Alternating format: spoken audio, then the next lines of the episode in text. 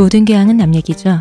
안 물어봐도 알려주는 남 얘기 아날람 169회 방송 1부 시작하겠습니다. 문쌤님, 안녕하세요. 이동규 대표님, 안녕하십니까. 안녕하세요. 시호십니다. 문쌤님 잘 지내셨어요? 네, 저야 뭐 항상 잘 지냅니다. 얼마나 다행인지 몰라요, 정말.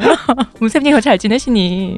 뭐 시호님은 잘 못 지내십니까? 저뭐 이제 요즘은 조금 컨디션 조금 좋아지고 음. 있어요. 치료 어. 좀 받고 하면서 좋아지고 있어요. 그 일요일 날 그 술을 그렇게 드셔서 몸이 좋아지신 거.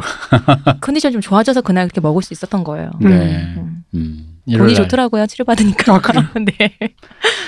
일요일 날 재밌었어요. 아, 그쵸. 우리 공개되고 너무 재밌었어요. 네. 역시 사람들이 본 방송 이런 거는 됐고 어떤 술을 먹으면서 이렇게 이렇게 그날도 사실 녹음은 한 2시간 잡았는데 녹음은 3시간에 해버린 거죠. 그래서 어, 하는 저희도 있는데 어, 이렇게 주무실 것 같은 거예요. 앉아 계시는 분들이.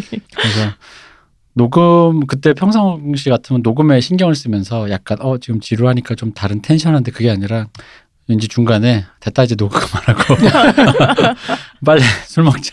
근데 뭐 녹음했던 저희는 뭐 내용도 다 들어보셔서 아시겠지만 음, 작년 마감하는 그런 내용이다 보니까 지금 우리 녹음하는 이게 내년 처음으로 올라갈 거니까요. 아 그래요? 네. 그죠? 저번 방송이 아 마르크스와 함께 그쵸. 마지막을 하려 했는데 정말 아닙니다. 아쉽네요.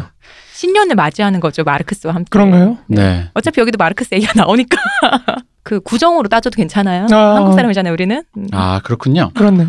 마르크스는 뭐 이제 계속 여러분이 저번 주에 샤우팅을 잘 들어보시면 아시겠지만 여러분에게 제일 중요한 얘기다.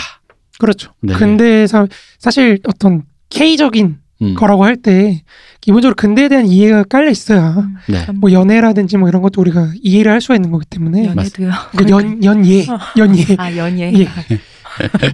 내가 그래서 못하나 싶어갖고 아, 아니요 아닙니다. 마르크스 이해 못해 어. 평생 솔로 뭐 그런 거. 그래서 연애 자꾸 파탄나. 어쨌든 저 연애도 계급 투쟁이죠. 사람 못 만나. 이러면서. 어 그렇죠.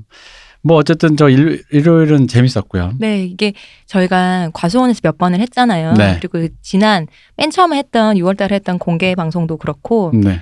오시면은 그때 사실 맨 처음에 했던 공개 방송은 200분을 모셨으니까 그날은 뭐 어, 200분씩이나. 그쵸 저희가 겁도 없이 그랬었어요. 음, 대관을 해갖고 근데 그때는 뭐 둘째 치고 근데 과수원에서 늘 그 오시는 인원이 많지는 않잖아요. 그래서 오실 때나 가실 때나 어, 인사라도 한번 다들 하고 싶었는데 그게 또 여의치가 않은 거예요. 오실 때는 다들 이제 언제 오시는지 딱 나- 시간 맞춰서 오시는 게 아니니까 일찍 왔다 늦게 왔다 들- 들쑥날쑥하고 갈 때는 저희가 스텝이 따로 있는 게 아니니까 저희가 따로 끝나면은 뒷정리 막 뒷정리 하다 보면 다 가시는 거죠. 그래서 어. 아 이거 늘 그게 고민이었어요. 어. 한번 사람들을 실컷 오라 그래 놓고는 따랑 녹음만 하고 가고 이거 좀 아닌데라는 그렇지. 생각을 했는데 저번 일요일 모임은 사실 녹음이 주가 아니고 모임이 주다 보니까 음. 간 사람도 없고 다들 인사도 좀 하고 얘기도 좀 하고 되게 즐거웠었어요.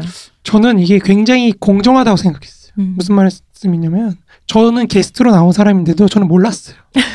전혀 모르고 전혀 모르고 있다가 뭐 이렇게 뭐 올라왔더라고 올라와서 보니까 뭐 매진 뭐 이런 이렇게 돼 있길래 아 이 묻지도 않아. 묻지도 않고 뭐 얘기도 없으시고 저희가 아직 아껴놓는 거예요. 아, 그런 뭘 건가요? 모르시네 진짜 아껴놓는 거예요. 문세님을 그렇게 메인도 아닌데 여기 저기 그렇게 전 문세님 앉아 계세요. 없어요. 아, 그런가요? 네. 음, 진짜로요. 농담 아닙니다. 저기 문세님 앉아 계신 인사하세요는 조금 내가 보기엔 좀 음. 그 왜냐면 문세님 저번에 뭐 아시면 아시겠지만 저희랑 처음 만나실 때도 저희가 문세님을 어떻게 이렇게 캐릭터를 이렇게 음. 사람들이 이 사람이 맨 처음에 그 얘기 했잖아요. 네, 시그니처를 가질 수 있게 하는가가 되게 중요하다고 했잖아요. 이제 그런 차원에서 그냥 이제 음, 문세님의 그런 첫 데뷔를 어, 사교계 회장에 아, 처음 내보내는데 그런 식으로 할 수 없어요. 아, 저는 굉장히 공정한 시스템이다. 아. 아니에요. 아, 어, 아껴두는 거였어요. 그런 네. 생각을 뭐 지금 했어요. 박 박사 홍 작가님 그 같이 섞이면 안 되지.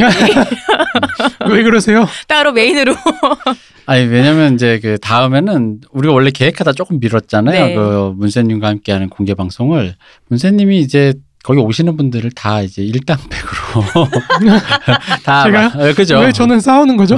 아니 왜 싸우 싸우는 게 아니라 같이 만나서 아니 그분들은 굉장히 물어보시는 게 많을 거예요. 아, 그래. 그걸 이제 문세님이 다 일일이 음, 다른 분과 이렇게. 나눌 수 없어요. 음. 음. 무엇이든 물어보살. 뭐그 제가 느낌으로. 요즘에 제 SNS 계정 공개를 해야 되나 그- 아. 그런 충동을 느끼고 있습니다. 뭐 많이 숙고 하신 후에 그거는 그러니까. 어, 네. 급할 것도 없고요. 어. 새로 만들어서 하나, 아 그쵸. 새로 아니, 하나 새로 하나 파가지고 음. 새로 하나 파는 거 전 추천합니다. 그럼요, 저도요. 네. 이게, 괜찮습니다. 네. 이게 그렇습니다. 단계별로 이렇게 뭐 이렇게 하시는 건 잘 좋은 것 같아요. 뭐 일단 그렇게 일요일 날은 그렇게 했고 제가 해보니까 늘 나중에 남 남으시라고 말씀 남으셔도 돼요 뭐 이런 식으로 했는데 다들 가셔서 그런 걸 싫어하시나 했는데 이번에 보니까 그런 거 아니시더라고요. 아, 어, 남고 싶었다. 음, 근데 딱히 이게 좀 어색 어색해서 그래서 앞으로는 그냥 강제로 음. 남아라. 남아라. 라고 남- 이렇게 돈 내, 남아, 아. 먹어. 얘기해. 아, 뭐저 때문에 뭐 저희야 좋았는데 이제 그 과수원 사장님이 우리 음. 사장님이 이제 힘드셨죠. 그쵸. 왜냐면 요 가격 정할 때 무제한으로 해야겠다. 난 안 먹지만 잘 안 먹지만 그래도 이렇게 그런 맛이 있어야 된다라고 음. 했는데 가격을 얼마로 할까 했는데 얼마로 하자 그랬어요. 근데 제가 우리가 무슨 셀럽도 아니고 누가 그 돈 내고 오냐 이랬다가 어떻게 금세 매진되는 거 뭐 갑자기 나한테 연락이 온 거예요. 이렇게 차이도 크게 안 나는 어. 금액이었는데. 이게 약간 이렇게. 고도로 나는 셀럽이다 이렇게 얘기하는 건가요? 그렇지 않습니다. 그래서 이렇게 아막 되게 억울해하더니 그래서 혼자 고생을 하고 그날 얼굴이 하얗게 된 걸. 보고 어, 좀 미안했어요. 음. 그래서 다음에는 왠지 사장님한테 더 이상 이 가격 갖고 뭐라고 할 만한 사장님 이렇게. 제시하시면 그냥 그대로 네. 하는 걸로 우리가 어. 감히 입댔다가 네, 고생만 시키고 조금 미안했습니다. 제가 뭐 또 다르게 드리고 싶은 얘기는 그날 오셔서 어 저희의 나 기억에 남는 추태 같은 건 다 잊어달라. 아시겠죠 그렇죠. 여러분?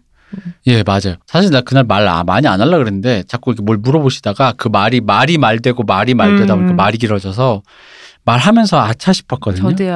아, 왜 이렇게 말을 많이 하게 되지? 음. 원래 이렇게까지 말을 혼자서 막 그러려고 만든 자리가 아닌데 그래 그랬습니다. 다 잊어주시고요. 다. 잊어주십시오. 좋은 것만 기억해 주세요. 네. 그날의 좋은 것, 어. 공기, 온도, 조명, 습도 이런 거, 이런 것만 기억하시고 그날 음. 먹었던 맛있는 술만 기억하고요. 우리 네, 네, 다. 잊어주세요. 아 그리고 이제 공지 하나 드리겠습니다. 저희가 방송 나가면 저희가 설문을 잠깐 오픈할 예정인데요. 그때 잠깐 말씀드렸던 무슨 독서라든가 이런 걸 한번 해보려고 해요. 저도 내년에 꼬박꼬박 책도 좀 더 열심히 읽고 영화도 좀 꼬박꼬박 보고 싶어서 그런 모임을 할 건데 근데 그게 예전에 이제 왜 우리 처음 오프라인 할 때도 몇 분이나 오실지 설문한 것처럼 네. 설문을 폼을 만들어 봤습니다. 그래서 좀 혹시나 시간 되고 여력 되시는 분들은 한번 참여해 주시면 감사하겠습니다. 자, 그리고 마지막으로 저희 아날람 후원을 받고 있습니다. 그 여러분의 후원으로 돌아가는 방송입니다. 감사합니다. 오늘도 또 많은 분들이 후원해 주셨고요. 역시 짜릿해. 에휴, 최고야. 늘 새로워. 새 돈이 아니어도 새로워. 헌 돈인데도 이렇게 새로워 손에 쥐면. 돌아가고 있습니다. 유튜브 페이스북 페이지 많이 와주시고, 음, 자, 이제 저희는 그 아일랜드, 저번 주에 인도였잖아요. 그렇죠. 네. 인도에서 이제 더 멀리 아일랜드와 폴란드로 가보겠습니다. 자, 그 폴란드도 비슷한 것 같은데요. 맞습니다. 아일랜드와 폴란드 하면 왠지 그 유럽에서 되게 머리 나쁘고. 촌스러운 애들 변방 음, 그왜 그렇죠. 그왜 전구 가는데 다섯 명 필요하다 그 농담 있잖아요. 옷이 예. 옷이 아, 옷이지만 그래요? 네네. 한 처음 명이 들어보는 한 거. 명이 한 명이 전, 잡, 전구 잡고 네 명이 돌리는 거요. 네 명, 어, 네 명이 한 다리 하나씩 잡고 이렇게. 그게 내가 알기로 더치 그리고 폴란드 맞아요. 그리고 아일랜드 이렇게 아, 그쪽 애들이 처음 그렇다. 들어봤어요. 아. 그 농담은. 그게 유럽 그러니까 유럽 너무한데? 왜 유럽에 그 one two three 농담 있잖아요. 왜 그 프랑스 애들이 한 명이면 뭐라 그러지? 로맨티스트. 네. 둘이 하면 사랑. 음. 셋이면 혁명. 음. 독일인 이거 옛날 먼 나라 이웃 나라에도 맞아 맞아 나오는데. 맞아 어. 거기다 나왔어. 독일인이 한 명이면 천재, 둘이면 계급, 계급이 생기고 음. 셋이면 전쟁. 뭐 이거. 영국인은 한 명이 뭐였죠? 그 그게 마지막 결국 클- 영국이 네, 모이면 네. 클럽이 네, 생긴다. 맞아 클럽 생기고 축구인가요? 그쪽은 이제 뭐 뭐 홀리건 홀리건 되고 막 어. 그런 얘기 있습니다. 근데 어쨌든 그런 식으로 했는데 그게 지금 오늘 이제 아일랜드로 폴란드로는 하실 건데 그렇죠. 변방이자 바로 그런 농담의 주인공들. 맞습니다. 네. 유럽에서 사실 뭐 그런 농담도 있죠. 유럽의 전통에 따라서 음. 폴란드의 의견은 묻지 않는 걸로. 왜 내가 기분이 나쁘지? 왜 왜 그런 거예요? 왜 이제 나라가 하루 만에 없어지니까 셋이 물어봐야 뭐해. 셋이 나눠 먹고 음. 폴란드의 의견 따위는 뭐 중요하지 않은 그런 약간 그래서 폴란드 사람들이 약간 폴란드 역사 같은 거 공부를 해보면은 약간 우리랑 같은 한 같은 음. 그런 느낌이 있어요. 네 맞아요 있어요. 그 사람들은 네. 그걸 뭐라고 표현할까요? 우리는 한이라고 표현하는데. 글쎄요, 그럼 짠. 궁금하다. 짠. 그 비슷한 발음으로. 아 근데 이 폴란드 폴란드도 참 재밌는 나라죠. 폴란드도 사실 공부할 게 굉장히 많은 나라인데 폴란드 사실 그거밖에 몰라요. 잘또 몰라요. 아우슈비츠랑 퀴리부인. 아 그렇죠 퀴리부인 네. 그렇죠 생으로 분리 작업하시다가 맞아요 생으로 방사능. 맞아요. 아마 우리가 이제 뒤에서 아마 다루게 될 로자 룩셈부르크 같은 사람이 이제 많이 나올 것 같은데 음. 이 폴란드에서 사실 국내에선 유명하신 분이 임지현 선생님이죠. 음. 임지현 선생님이 이제 로자 공부하시다가 이제 로자라고 부르면 안 되는데 이제 로자 룩, 룩셈부르크죠. 룩셈부르크 공부하다가 이제 그 폴란드 네. 민족운동사 뭐 운동사 뭐 이런 거 공부하시다 이제 세계적인 어떤 대가가 되셨는데 음. 근데 이제 폴란드 역사도 사실 그러니까 이게 참 그 오리엔탈리즘 같은 게 유럽 내에도 존재한다는 게 사실 저는 옛날에 굉장히 충격적이었어요. 음. 음. 그러니까 오리엔탈리즘은 우리 아시아인들한테만 적용되는 건 줄 알았는데 네. 그 유럽 그 내에서. 예, 그 안에서 동유럽에 대해서 뭐 오리엔탈리즘적인 게 있고 음. 뭐 이러다 보니까 그 대상인 폴란드 참 좀 그렇더라고요. 거기서 어디 가- 가면 누가 밥 깔고 이런 얘기 하나 봐요. 그런 게 되게 많아요. 그 아이들 진짜 그 아일랜드 제가 맨날 우리 이전 방송에 아일랜드 감자 갖고 제가 음, 농담했잖아요. 감자 농담 많이 했죠. 아일랜드 감자 농담과 거의 더불어서 아일랜드 약간 더치 폴란드 이게 거의 삼종그 원래 또 좀 옛날엔 그 벨기에 룩셈부르크 그쪽 음. 그때 약간 살짝 변방으로 쳐가지고 한마디로 그 영국 독일 뭐 프랑스 요, 이탈리아 요 중심으로 음. 그 외에 나머지. 그렇죠. 나머지라는 느낌이 특히 이 농담의 가장 중심은 프랑스죠. 자기 기준으로 음. 이렇게. 그렇죠. 그 유럽 사람들이 저 그, 이것도 그 옛날에 얘기 많이 했잖아요. 유럽 사람들이 프랑스 애들이 왜 그 자기들 이상한 부심 때문에 유럽 사람들끼리도 프랑스 재수없사는 어, 거. 재수없사는 그 우리 표현에 그런 유럽 짱깨라고 아. 프랑스 사람들 저 새끼들 유럽 짱깨다. 몇 중에 이게 또 혐오가 있는 것이며. 야, 이거 쿠션 좋다. 쓰리 쿠션은 넘어가는 것 같고 그런 표현도 있죠. 이게 좋다. 거의 이걸 뭐라 그러죠? 그 당구용어로 대회전 그거 있잖아. 한 다섯 바퀴쯤 돌려놓는 건데. 근데 실제로 유- 그 프랑스 사람들 약간 중화스러운 게 있어가지고 음, 네, 맞아요. 어. 참 재수 없죠. 그 약간 대동아 생각 들어요. 그 대동아 공영스러운 물타기 맞아요, 스킬이 맞아요. 되게 많잖아요. 그래서 그 번역된 책 중에 아그 또 제목이 생각이 안 나는데 그 문화라는 담론이 프랑스의 문명에 대항하는 음. 그런 거라는 분석도 있으니까 뭐냐 음. 프랑스 애들이 자기네 보편 음. 문명 이거를 워낙에 내세우니까 그거에 대비해서 민족적 특수성으로서의 문화 음. 이런 거 이제 독일에서 이들만 있는 거 예, 아니야. 독일에서 이제 그런 걸 내세우는 그런 것도 막 있었고 그런데 그게 재밌죠. 그게 옥시덴탈리즘 뭐 이런 거랑 연결되는 거니까. 저는 아직도 그 다섯 명 정고 얘기가 아직 머리에서 안 가셔져갖고 아. 그래요? 저도 그 어릴 때 듣고 그먼 나라의 나라에서도 듣고 유럽에 갔다 오신 분이 그런 농담이 진짜 있냐고 물어봤더니 진짜 있다라고 얘기해서 예 들어서 근데 뭐그 자주 쓰는 농담은 아닌가 봐 그냥 이제 그런 그렇겠죠. 음. 전래동화 비슷한 그런 인종 차별적인 네. 그런 게 있으니까. 그런 느낌으로 들었는데 그게 재밌잖아요 다섯 명이서 전구가 그게 또 있어 비슷한 사람을 거또 돌린다고 생각도 못해갖고. 있어 그때 까먹었는데 되게 많아 그- 그런 음. 거 어. 근데 이 아일랜드나 뭐 폴란드나 뒤에 아마 러시아도 제가 넣었는데 그러니까 그런 걸 보면은 이 변방에 대한 마르크스의 인식이 사실은 그좀좀 복잡 미묘해요. 왜냐면은 그 제가 저번 시간에도 계속해서 말씀드렸다시피 야 이게 참 아, 마르크스 이론을 보다 보면 우리 얘기가 없다는 거. 음. 음. 그러니까 아시아인들, 그러니까 주변부 사람들의 어떤 입장 네 이런 게 좀 없다는 느낌이 많이 들거든요. 음. 솔직히 좀 저는 읽으면서 조금 짜증나기도 하는 게 지도 변방이라고 무시당했던 음. 음. 독일인이면서 네 그렇게 변방 사람들을 그렇게 무시를 하고 그러니까 그런 게 있는데 물론 저, 자기가 변방 사람이라서 무시할 만한가 보죠. 그렇죠, 그럴 수 있죠. 어. 그럴 수 있죠. 내가 살아보니까 해도 되겠더라. 저도 요즘에 그렇게 되더라고요. 그러니까 이런 게 있어요. 옛날에 그러니까 한국은 사실 거의 유일하게 네. 거의 제3세계 수준에서 최인류 국가 선진국 대열에 오르는 음. 지금 상황이잖아요. 네. 그러다 보니까 그 저도 그렇대요. 저도 이, 이 연구서 막 쓰고 하면서 저도 모르게 약간 너네 문제야. 어. 우린 이만 자. 어, 우리는 우리는 하잖아. 어. 우리는 하는데 어. 못하는 거 보면 너네가 문제야. 약간 그런 게 좀 생기는 것 같긴 한데. 음. 알수 없게 또 부심이 생기는군요. 그렇죠. 음. 근데 이제 그거는 예전에 또 이것도 방송에서 잠깐 지나면서 했던 얘기인데 이 사실 이 사람도 독일계 저기 뭐야 유태계잖아요. 그렇죠. 그러니까 왜그 유태인들 특유의 그 유럽에 사는 유태인들 특유의 그 변방성이라고 해야 될까? 그러니까 약간 타자성을 갖고 있다 보니까 분리하는 그거. 음, 되게 남 얘기처럼 하는 그러니까 되게 메타적인 게 많아요. 그러니까 예를 들어 가장 근, 비근한 예로 그 문학으로 치면 카프카 같은 거. 음. 그러니까 굉장히 남 얘기인 것처럼 메타적으로 이 상황을 그리는 거죠. 그러니까 그게 좀 집중해서 1인칭으로 들어가면 사실 카프카가 사람의 실존적인 얘기를 그릴 때 조정래 씨처럼 쓰지 않잖아요. 그렇죠. 되게 되게 거리를 둬서 어 조정래. 마치 남 얘기처럼 쓰잖아요. 네네. 이제 그 어디에서든 주변인이었으니까. 그죠. 그래서 유럽의 유태인들이 갖고 있는 그 시선적 차이가 2차 대전 이후 많이 실종됐다는 얘기가 있었어요. 아 그래요? 네. 그러니까 왜 시오니즘 때문에 뭐 팔레스타인 막 할 때 뭐 왜 우리 충격받았던 게 이스라엘 사람들이 거기서 막 불꽃놀이 구경하고. 있었잖아요. 어, 맞아. 바베큐 구우면서 웃고. 때 이제 이스라엘 사정을 잘 모르는 사람들 입장에서는 이스라엘에는 좌파가 없냐. 음, 흔히 말하는 맞아요. 뭐 무슨 정, 정당 그런 거, 무슨 후리로 치면 무슨 사회당 같은 거 없냐.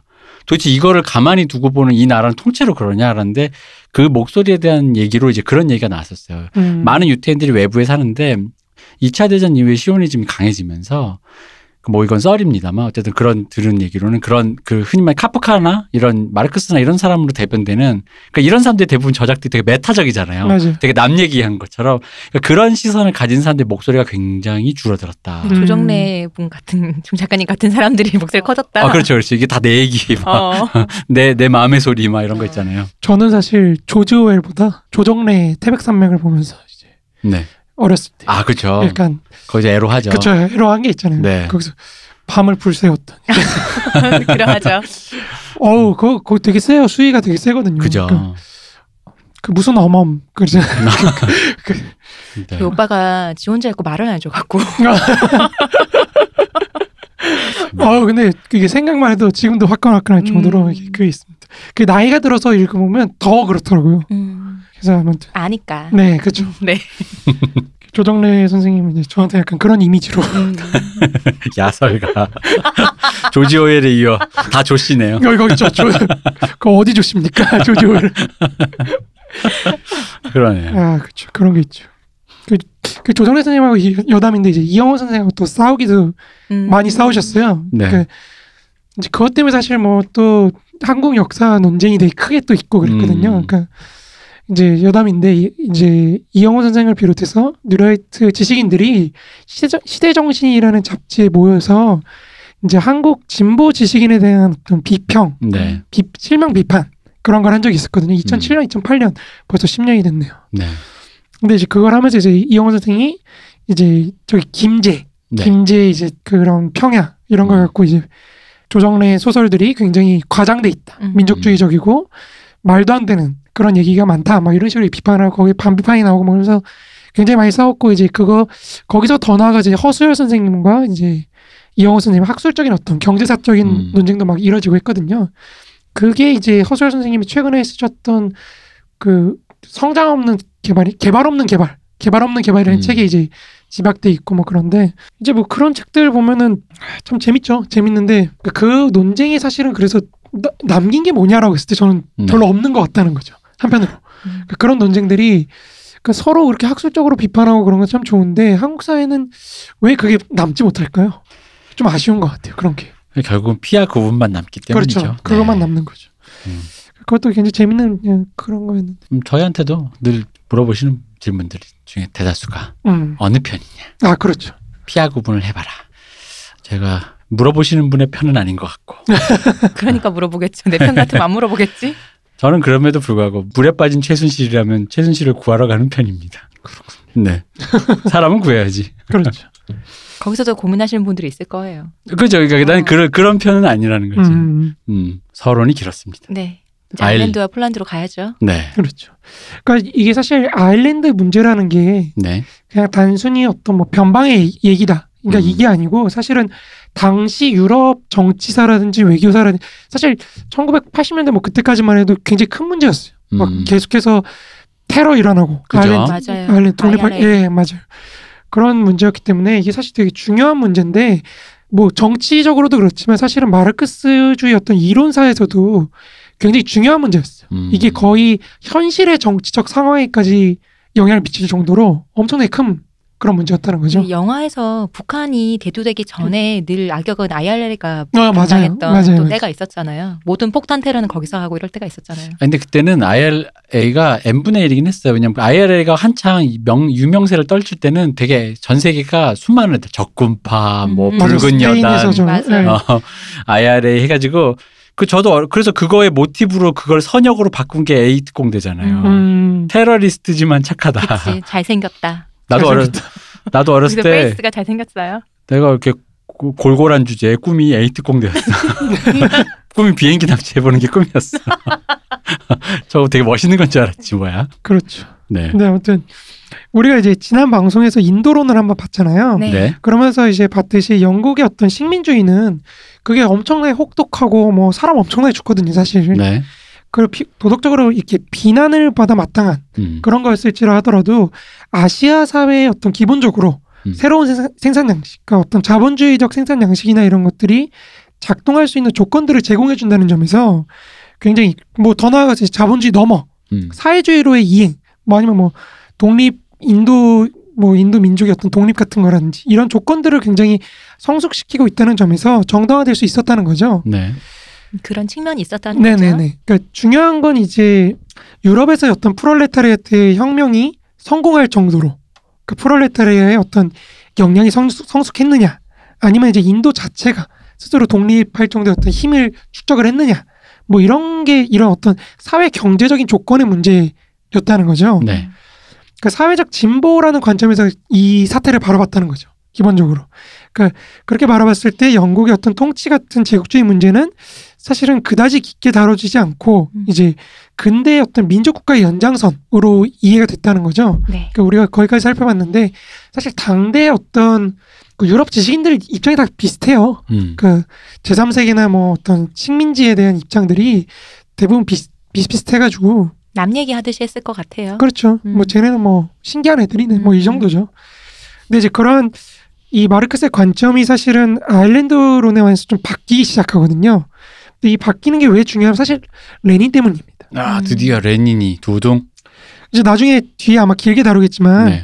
레닌은 그 현대 자본주의 어떤 특징, 네. 특징이라는 걸 이제 제국주의에서 찾는 거죠. 음. 그러니까 제국주의라는 건 사실 자본주의의 완성, 되게 완성된 형태, 그리고 그 기생성이 이제 최고조로 발달한 그런 형, 완성된 형, 형태인데 이 제국주의라는 건 전 세계적 차원에서 이루어지는 어떤 영토 쟁탈, 이제 경제권의 이제 형성 과정 속에서 모든 민족이나 뭐 인민 이런 것들 다 착취를 한다는 거죠. 음. 네. 이 자본주의에서 이제 모든 사람 세계인들이 모두 착취, 착취를 당하는 시대인데 이러한 제국주의적 현상은 이제 1880년대 이후에 다시 말해서 마르크스 사후에 이제 본격적으로 나타나기 시작하거든요. 네. 음.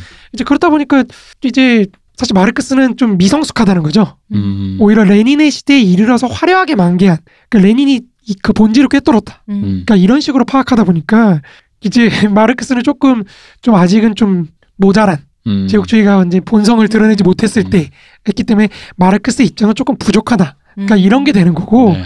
레닌은 이제 제국주의에 항거하는 음. 그 모든 민족들이 그리고 민족들의 그런 운동들이 다 정당화될 수 있다고 본 거죠. 음. 특히 여기서 이제 중요시 되었던 게 우리가 뒤에서 다루겠지만 사실 이걸 하고 있는 이유이기도 합니다. 민족 자결권 음. 이거를 두고 정말 많은 논쟁들이 일어나. 왜냐면은 이 민족 자결권을 인정하냐 하지 않느냐에 따라서 부르주아에 대한 입장도 달라지고 뿌띠 부르주아 이런 애들의 입장, 그러니까 농민에 대한 입장 이런 게 다 달라지다 보니까 그러니까 우리는 사실 지금은 어떤 국가의 독립이라는 게 굉장히 당연하다고 생각하지만 당시까지만 해도 그게 아니었거든요. 네.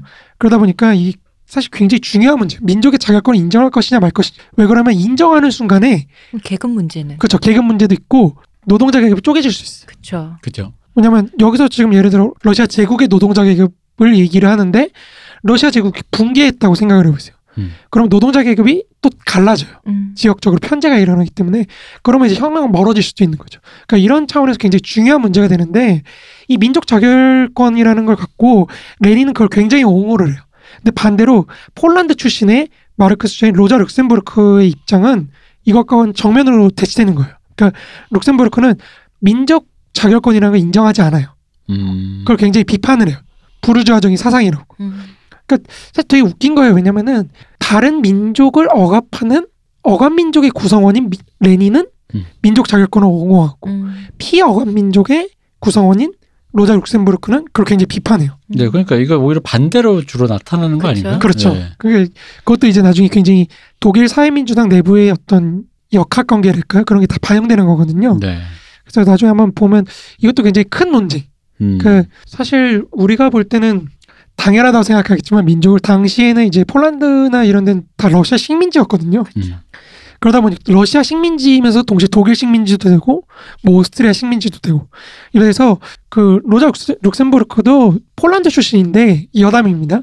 여담인데 폴란드 출신 마르크스주의자잖아요. 근데 독일에서 또 기념을 해요. 음. 그래서 이게 나중에 사실 독일 공산당하고 동독 공산당하고 폴란드 공산당하고 미묘한 음. 그 갈등의 극이 돼요. 음. 얘를 누구 누구 음. 그 구성 예할 출신으로 할 것이냐. 음. 그리고 특히 로자나 룩셈부르크는 굉장히 레닌을 격렬하게 비판했기 음. 때문에 네.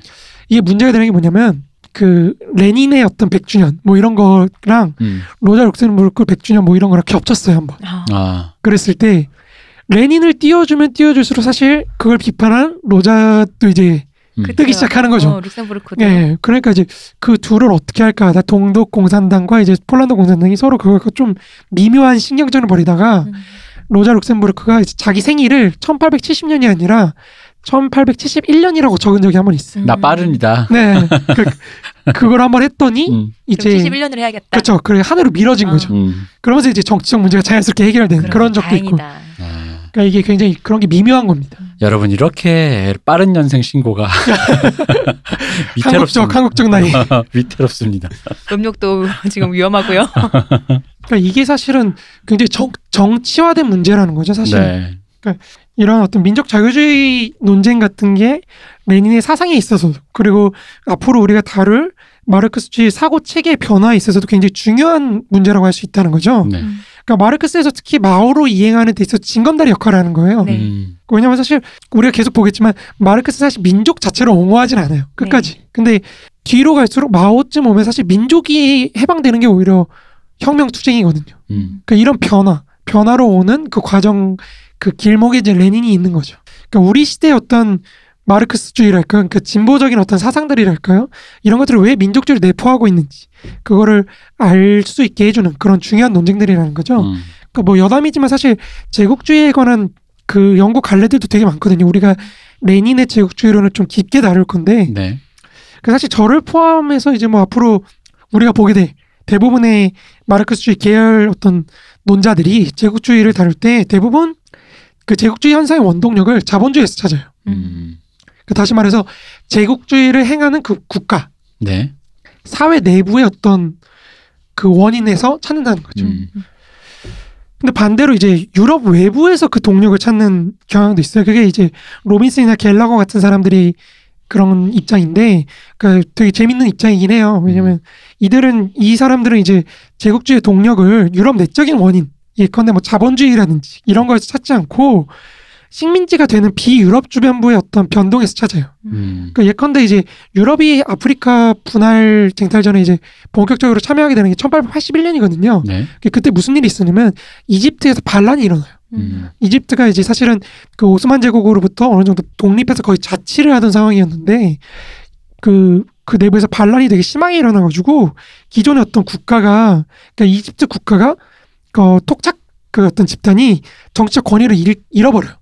그 완전 히 붕괴가 되거든요. 그러다 보니까 이제 그 수에즈 은하, 은, 운하에 대한 어떤 정치적인 통제가 불가능해지는 네. 그런 지점에 이르게 됩니다. 음. 근데 수에즈 은하가 왜 중요하냐면 수에즈 은하가 없으면요.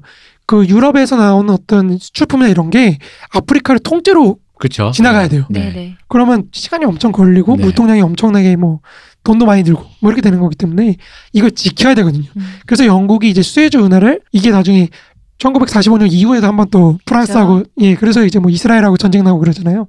그러니까 수에즈 은하를 그래서 한번 점령을 하는데 이걸 계기로 이제 유럽의 국가들이 다 참여하기 시작하거든요. 음. 영국이 갔으니 우리도 네, 맞아요. 그러면서 이제 그 어떤 자기 내부에 있는 음. 그런 내적 동력 이런 게 아니라 이집트에서의 반란 그런 게 이제 주요한 역할을 했다는 거죠. 음. 그래서 이제 1875년까지만 해도 사실 유럽 국가들이 그 아프리카 대륙에서 차지하고 있던 비중은 11%밖에 안 되는데 1881년 이후에 이제 1902년까지 총 면적이 한 95% 거의 8배나 증가한 거의 거죠. 다를 그냥. 그렇죠. 네. 그러니까 20년 만에 8배나 증가한 거예요. 여덟 배라 부동산인가. 그렇죠. 여덟 배라고 하는 크기보다 오히려 95%를 95%라고 하니까 게, 이게 엄청나요. 네, 엄청나네요. 그러니까 주변부에서 벌어진 어떤 정치적인 위기 혹은 사회적 위기 같은 어떤 변동이 유럽 중심 국가들의 어떤 개입을 초래했던 거기 때문에 당연하게도 뭐 어떤 어떤 거대한 계획이라든지 뭐 이런 게 없었다는 거죠. 체계적인 준비도 음. 없고 그러다 보니까 당연하게도 현지인들의 어떤 협력 이런 걸 굉장히 그렇죠. 중시하게 됩니다. 음. 그래서 우리가 요즘에 말하는 협력자들 음. 음. 그러니까 한국 그 이제 자꾸 뉴라이, 뉴라이트 얘기를 해서 죄송한 것도 있는데 이제 해방 전후사의 재인식 같은 책들이 그런 협력자들의 존재를 굉장히 중시하는 거죠. 네. 이게 사실 중국사에서도 마찬가지인 게 음. 중국사에서도 이제 매판 세력이라 그러거든요. 우리 소위 유명한 표현을 빌 매판. 그러니까 외국인들한테 나라를 팔아넘겼다 뭐 이런 애들인데 이런 사람들이 나중에 중국 자본주의에서 수행하는 역할들이 있거든요. 네. 그러니까 이제 그런 협력자들의 존재가 어떻게 근대화의 어떤 척도가 될 수 있는 그 기여를 할 수 있는지 뭐 이런 걸 이제 음. 많이 하는 건데 당연하게도 이제 지배에 따른 저항이 그 누구를 들 비용이거든요. 그것도 결국에는 그런 비용 절감을 위해서도 사실은 현지 사회 협력이 굉장히 중요하다는 거죠. 네. 그러니까 우리가 앞에서 다뤘던 마르크스의 인도론도 사실은 이러한 협력자의 존재를 전제로 해서 음.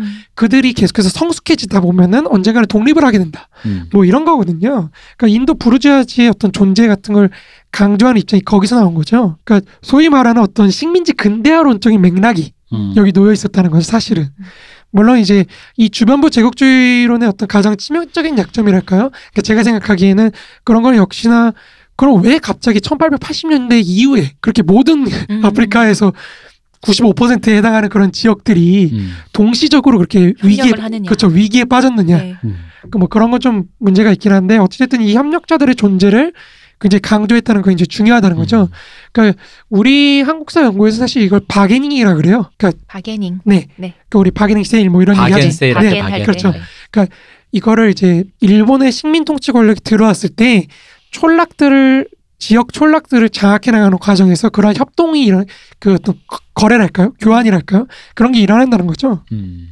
이제 그거에 따라서 지역마다 굉장히 다른 양태를 보이기도 해요. 음. 그리고 그게 나중에 사실은 더 나아가면 우리 그 1870년대 60년대 있었던 새마을 운동 네. 그걸로까지 이어지거든요. 왜냐면 1970년대. 네네 왜 왜 그러냐면 이때 1930년 이거 뭐 여담인데 1930년대 이제 농촌 부흥 운동 막 같은 걸 막 하거든요. 농동 농촌 진흥 운동 같은 걸 막 일본 제국주의가 하는데 그 과정에서 농촌을 근대화시키려는 그 욕망을 갖고 있던 청년들 음. 이 사람들이 막 운동권으로 운동권이죠. 오늘날로. 치면 운동권이죠. 이제 막 하다가 이 사람들이 해방이 되면서 갈려나가요. 음. 음. 갈려나가고 대신에 거기를 그 사람들을 비판했던 그런 운동 세력이 또 있거든요. 음, 음, 음. 이 사람들이 남아서 계속 운동을 하다가 박정희 독재에 이제 협력을 하면서 음. 근대화 이제 그 새마을 운동이라는 농촌 근대화로 이어지는 거죠. 일본이 원하는데 발맞춰서 협력을 했을 거니까 해방 후에는 저색들 해서 그렇죠. 그런 식으로, 예. 그러니까 그런 과- 정치적인 과정들 음. 그런 게 굉장히 복잡하게 얽히면서 사실은 우리 지금 한국의 어떤 보수 세력이 굉장히 농촌을 장악하게 되는 음. 그런 기, 기틀까지 이어지는 거죠. 그러니까 음. 재밌는 거죠. 여기서도 왜냐면 그 식민지 권력, 조선 총독부라는 어떤 외래 독재 권력에 나름대로 상호작용했던. 그러니까 저항당이도 했고 상호작용했던 네네. 그런 사람들이 이제 해방 이후에 사실 그 어떤 경험이 계속 남아서 음. 해방 이후에 한국인 독재자의 어떤 권력 유지에 또 협력하기도 하는 고기도 먹어본 놈이 먹는다고. 그렇죠. 뭐 그런 게 있는 거죠. 그러니까 그런 저 그런 움직임도 이제 한번 우리가 보는 게 되게 중요하죠. 음. 네, 아무튼 이처럼 이제 마르크스의 아일랜드로는 이제 제국주의와의 어떤 연관 속에서 굉장히 중요하게 받아들여지고 있는 거예요. 그러니까 20세기를 어떤 19세기 말부터 20세기를 풍미했던 음. 그 세계 제국주의의 시대라는 네. 그 네. 시대 속에서 이제 굉장히 정치적으로 중요한 문제가 되는 거죠. 레닌의 어떤 정치적 위상 때문도 그렇겠지만 이제 보통 레닌의 어떤 제국주의론을 로 이어진 어떤 매개자 역할로 자꾸 마르크스의 이론이 많이 이용돼요. 네.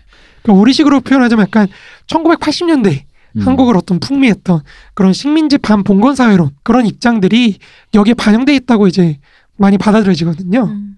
그러면서 이제 그런 그런 게 막 수용이 되고 그러면서 민족 문제와 계급 문제가 이제 어떤 변증법적 종합 뭐 이런 걸로 음. 통합돼 있다고.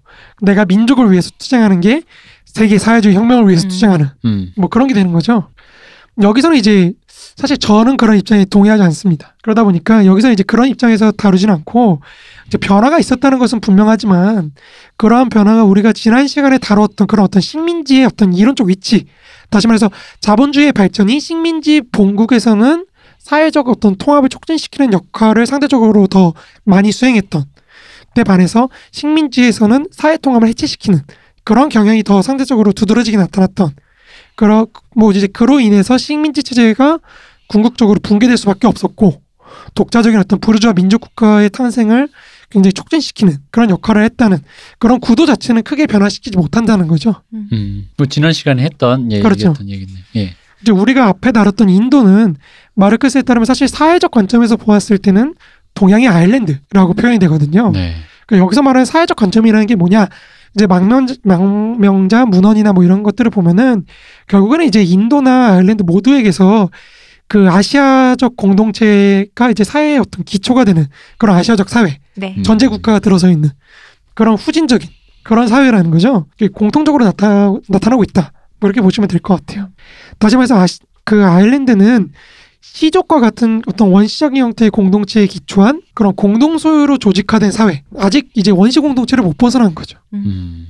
그런 걸로 보고 있었다는 거죠. 17세기 뭐 그때까지도. 이제 그렇게 아일랜드 독립에 관한 마르크스와 엥게스의 입장은 이제 사실 인도를 바라보는 그런 관점하고 크게 다르지 않습니다. 기본적으로는. 근데 이제 기본적으로 이제 마르크스와 엥게스는 영국에서 사회주의 혁명이 터지기 전에 아일랜드가 독립하는 게 그다지 의미도 없거니와 이제 가능하지도 않- 않다. 음. 이런 입장이었다는 거죠. 이 얘기를 남에게 들으면 굉장히 열받죠. 당연하죠. 예전에 그 하신 말씀처럼 아일랜드의 존립의 목표나 뭐 그런 근거는 영국의 그 혁명 이것뿐이다라는 그렇죠. 느낌이라 멋이라 이런 느낌이라 이게 당시 영국의 그 정치적 상황에서 보면 굉장히 중요한 문제이기도 해요. 왜냐면은 아 이제 글라드스톤이나 뭐 이런 영국 총리 수상들이 정말 자기 정치적 인생을 걸고 네. 투쟁했던 게 아일랜드 문제예요. 음. 아일랜드 문제를 어떻게 해결을 해서 영국이라는 국가를 안정화시킬 것인가. 그러니까 이런 걸 굉장히 사실 중요시 생각했던 문제이기 때문에 그왜 중요시했는지 이제 한번 우리가 한번 살펴보도록 하죠. 이제 아일랜드에 관한 마르크스 엥게스 입장이 체계적으로 이제 최초로 체계적으로 이제 표명된 저작은 그 유명한 엥겔스의 노동 영국 노동자 계급의 상태 네. 이 책입니다. 저 이 책 제목 처음 들었을 때 어떻게 이렇게 책 제목을 기억나지 아- 기억하기 어려 어려운 평범한 희한 너무 평범하잖아요. 아, 그런가요? 그러니까 왜, 뭐 예를 들어 영국 노동 좀 시적으로 지으려면 어느 영국 노동자의 어떤 뭐 이런 식으로 짓든가 어. 아니면 뭐 특수한 상황이라면은 영국 노동자 뭐 예를 들어 학술 서적이라면 1900년대 영국 노동자에 관한 뭐뭐 이런 건데 그게 아니라 그냥 영국 노동자 계급의 상태 이러니까 말 중간에 그냥 똑 떼온 것 같은 거야. 이 제목 어. 같지 않고 그래서 이게 아 그 있잖아 그 영국 그 상태 그 아 그 되게 기억이 잘 안 나는 그 상태라고도 많이 요약하기도 네. 하거든요. 근데 이 책이 당시 왜 그러냐면 이 비슷한 책들이 많이 나왔어요. 음. 그러니까 엥겔스가 이 책을 쓸 때 당시에 이제 사회사의 관, 관점에서 영국 노동자들의 상태를 분석하는 책들이 많이 나왔어요. 네. 그러니까 엥겔스 다시 그런 맥락 속에 있긴 하지만 관점은 확실히 다르죠. 음. 산업혁명 하면서 노동자라는 그 사람들이 어떤 계급으로 확 부장해서 그 사람들의 실태를 파악하기 가장 좋은 곳이 영국이었을 거니까요. 그렇죠. 그러니까 이 정근대 사회가 근대 사회로 바뀐다는 거는 사실 우리는 너무 빨리 겪었잖아요. 그쵸. 거의 네. 뭐 50년 뭐 이 정도면 음. 30년 이 정도 만에 이렇게 휙 바뀌어버리기. 때문에 못 느끼지만 사실은 어마어마한 충격이거든요. 이게 음. 그러니까 마녀 사냥이나 이런 게 사실은 그런 그 시대적 변화의 흐름을 따라가지 못해서 나타났다 뭐 이런 얘기도 있을 정도로 이 엄청나게 큰 사건이기 때문에 그거에 대한 또 학자들의 관심이라는 게 굉장히 커요. 음. 그래서 이 책은 기본적으로 어, 영국의 어떤 노동자 계급의 상태 전반을 개괄하고 한 번씩 음. 전체적으로 그에 따라서 이들이 왜 노동자 노동 조합이나 뭐 그런 조직된 그런 집단적 형태의 저항을 택할 수밖에 없는지 그 겨- 저항의 결과로 사회주의 혁명이 왜 일어나는지 뭐 이런 것들을 분석하는데 그 분석 과정에서 이제 아일랜드인의 등장 음. 이런 게 영국인들한테 무슨 의미가 있는지 이제 이거를 굉장히 많이 다루거든요. 이쯤에서 네. 유투의 노래를 한 곡 부르고 가겠습니다. Sunday, Bloody Sunday. 음. 이제 여- 왜냐면 당시에 아일랜드 사람들이 영국 노동자 계급 내에서 어떤 최하층 음. 가장 밑바닥 음. 네. 그러니까 이런 것들을 구성하고 있었기 때문에 이 아일랜드인들을 도대체 어떻게 이해할 것인가 음. 이게 굉장히 중요한 거라는 거죠. 그러니까 그에 따르면 이제 아일랜드인들의 경제적인 어떤 빈곤, 영락함 그런 거는 사실 그들 자체의 민족성, 걔네가 못나서 그렇다. 이게 제일 쉬워 근데. 생겨 먹었다. 그렇죠. 원래부터. 아 근데 이게 고민하다가 뭐가 답안 나오면 이게 제일 쉬워. 근본 왜 근본이 글렀다 이러고 있잖아. 근본설. 근데 사실 이런 식의 묘사들이 많아요. 독일인들도 음. 프랑스인들이 독일 새끼들 게으르고 음. 음. 또 영국인들은 막 독일에 대해서 막 여기 더럽고 뭐 막 게으르고 지금 우리 관점으로는 독일인이 게으르다는 게 이해가 안 그렇죠, 가는데 이해가 안 우리 되죠. 근면 성실의 어떤 뭐지 아이콘이잖아요. 근데 우리도 사실 그렇잖아요. 우리도 맞아 한국인들 옛날에 게으르고 그 일본인들에 대해서도 막 그런 얘기들 많아요. 옛날 그 일본에 간 외국인 성교사들이 아 여기 뭐 애들이 음. 키도 작고 어 일도 못하고 뭐 그러니까 그런 게 사실은 대부분 보면은 이제 정근대 사회 그러니까 농업적 구조를 가진 사회에 대한 어떤 산업사회 사람들의 음. 편견이랄까요? 그죠? 그냥 그런 거라고 생각되는데 한 70년대 하여튼 우리가 할 60년대가 모르겠어요. 하여튼 꽤 이렇게 근데 음. 일본 사람이 이제 우리나라는 교역을 무역을 하잖아요. 그럼 만날 거 아니에요. 담당이 만나는데 그때 일본 사람에게 껌을 일본 사람 껌을 주더라고요. 한국 사람한테. 그 그때는 그냥 받았는데 알고 보니까 한국 사람들 입냄새나 더러워. 어머 이런 것 때문에 그 껌을 주는 이게 알고 보니 무례한 거였다고 어떤 그런 제스처였다고 하더라고요.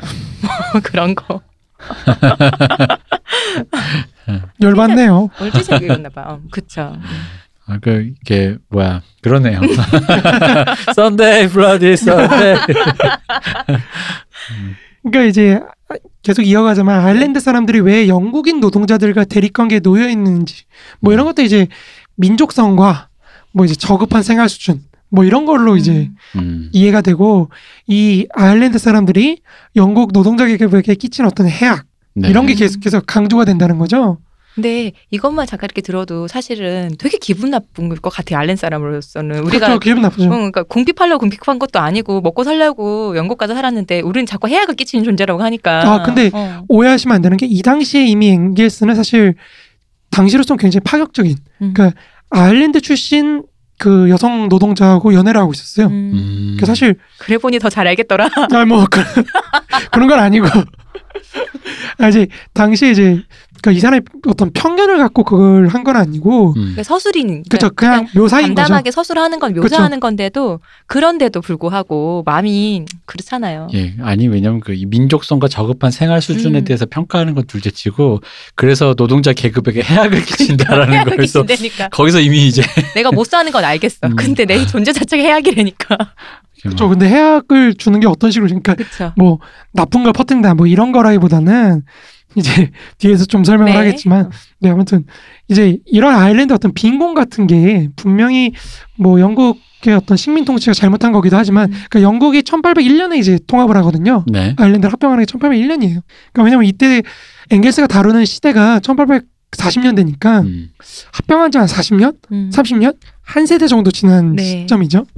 그러니까 그렇게 긴 거 아닌데 이제 어쨌든 그런 식민 통치가 잘못한 것도 있긴 하지만 아일랜드 자체, 아일랜드 자체 경제 규모도 작고 사회 구조가 아까 말했듯이 좀 후진적이고 제가 네. 늘 말하는 감자만 있다는 그곳. 그렇죠. 이제 그런 것이다 보니까 설령 영국으로부터 해방이 되더라도 가망이 없는 거죠. 음. 음. 아일랜드는 영국으로 유출 계속해서 유출되게 하는 그런 어떤 아일랜드의 빈곤은 없앨 수 없다는 거죠. 음. 네. 그래서 아일랜드인들이 사실 어떤 독자적인 어떤 경제권, 독자적인 어떤 민족 국가 이거를 형성하는 것보다는 영국 노동자 계급과 연대해서 영국에서의 혁명을 도와주는 게 오히려 훨씬 이득일 것이다. 뭐 이런 입장인 거죠. 음. 그러니까 여기서도 알 수 있듯이 이제 똑같이 식민지에서의 어떤 자본주의 전개가 민족의 어떤 독립운동을 배태할지라도 이제 프롤레타리아트 혁명을 지원할 것인지 또는 독자적으로 독립해서 어떤 독자적인 독립적인 부르주아 민족 국가를 건설할 것인지는 이제 인도와 아일랜드의 어떤 규모 차이 그렇죠. 뭐 이런 요소들이 굉장히 중요하게 작용했다는 거죠. 후자는 인도로서 진, 지난번 그렇죠. 시간에 말씀하셨잖아요. 네. 근데 아일랜드의 경우는 이제 규모도 작고 뭐 지리도 위치도 바로 옆에 있잖아요. 그렇죠. 네. 그러다 보니까 뭐 니네가 뭐 독자적으로 하는 것보다는 영국의 지배를 보다 민주적으로 음. 음. 이 부르주아 민족 국가가 갖고 있는 어떤 차별성, 민족 차별성 음. 그런 걸 없애는 게 그러니까 민주주의적으로 더 이렇게 하는 게 더 낫고 영국 혁명에 좀 더 뭐 이렇게 좀 기여를 해라. 음. 아, 여기서 또 장기하 씨가 또 등장해야겠네. 그건 네 생각이고. 생각이고 나는 별일 없이 산다. 이제 이러한 앵겔스의 관점이 이제 마르크스한테도 똑같이 나타나요. 음. 그래서 이제 나중에 1867년 자본론이 나온 때죠. 그때 이제 마르크스가 편지를 통해서 전에 나는 영국 영국으로부터 아일랜드 분리가 이제 불가능하다고 생각했다. 음. 또는 뭐 이제 그 2년 뒤인 1869년에 오랫동안 나는 이제 영국의 노동계급의 흥룡, 이 번역이 좀, 그러니까 영국 노동계급 어떤 승리나 이런 거에 따라서 네. 아일랜드의 체제가 전복될 수 있다고 믿어왔다. 음. 뭐 이렇게 얘기한 거가 이제 거기 반영돼 있는 거죠. 네.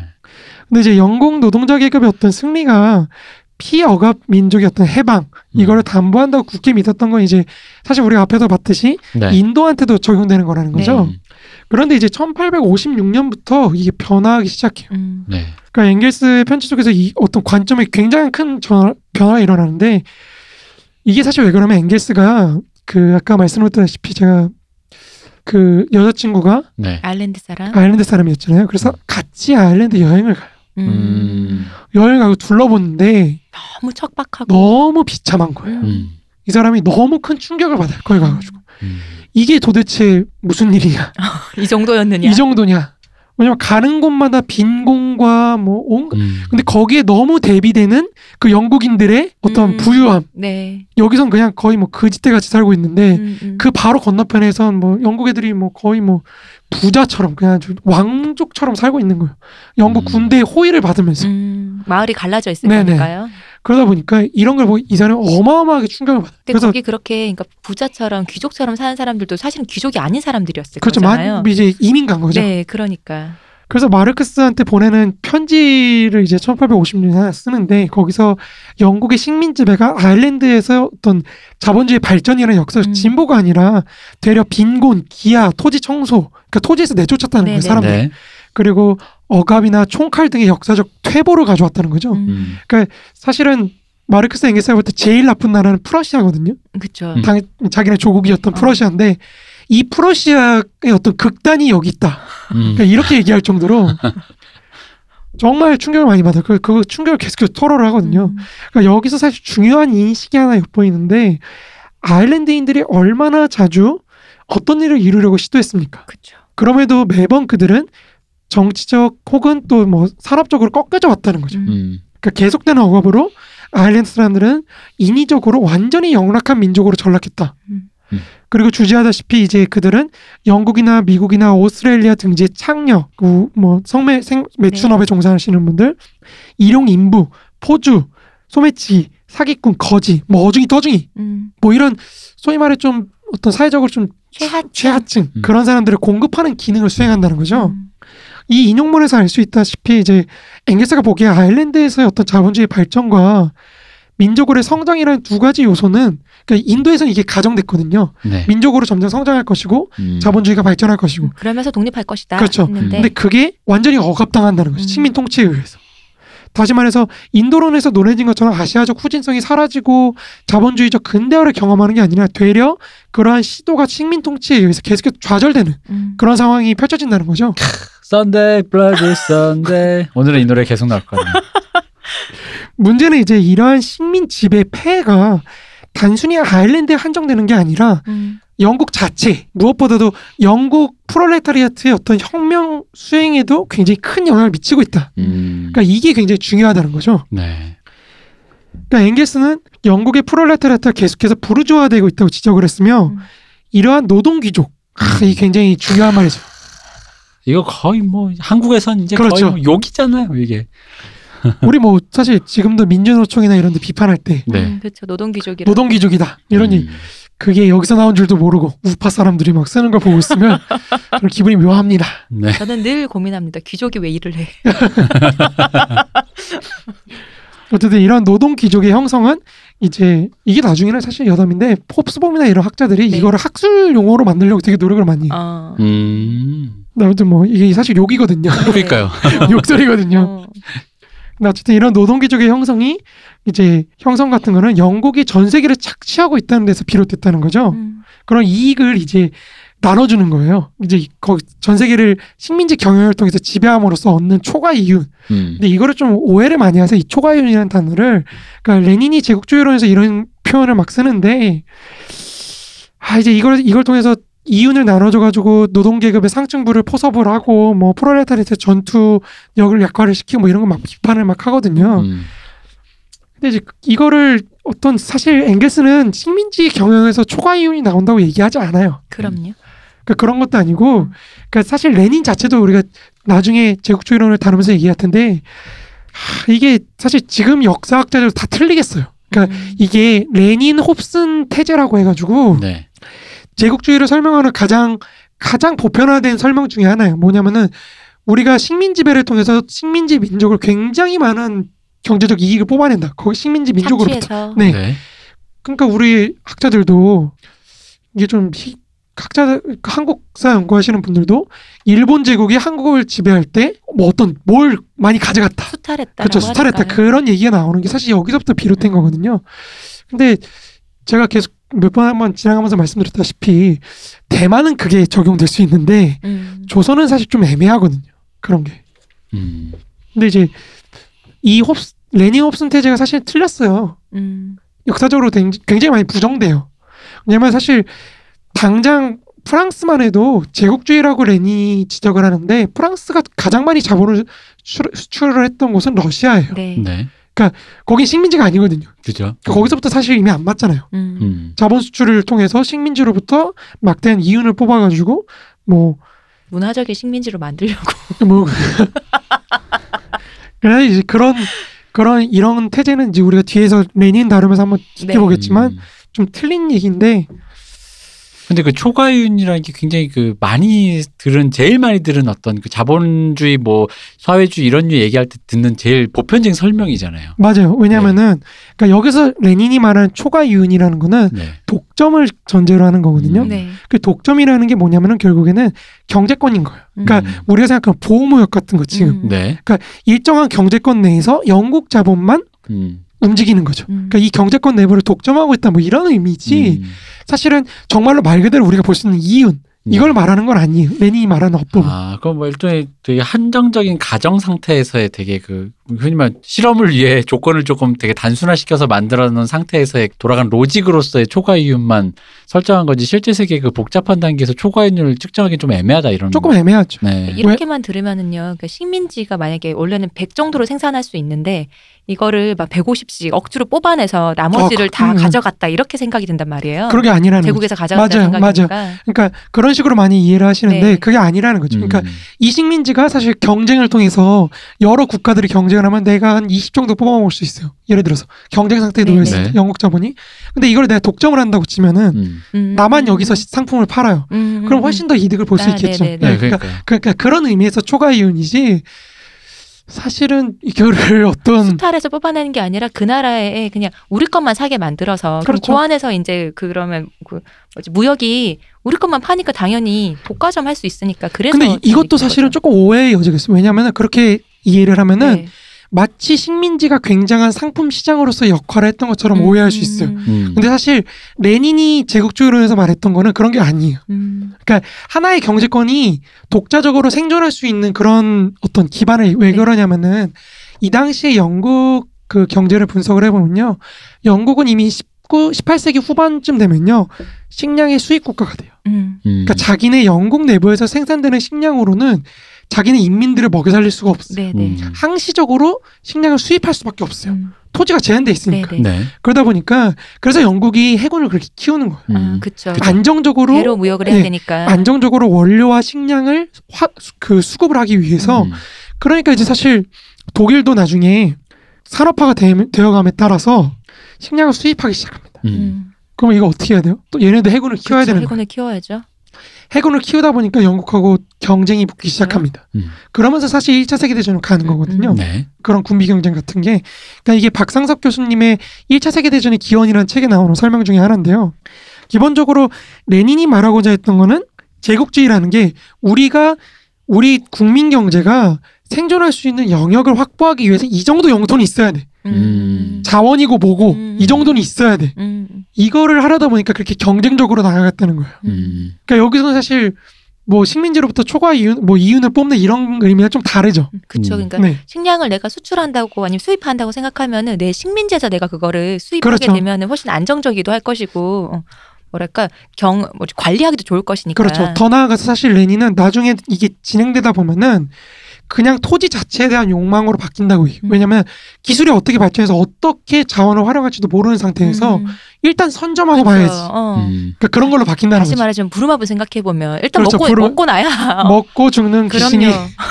대깔도 곱다. 거기 뭘 지을지는 그 후에 생각해 봐야죠. 그렇죠.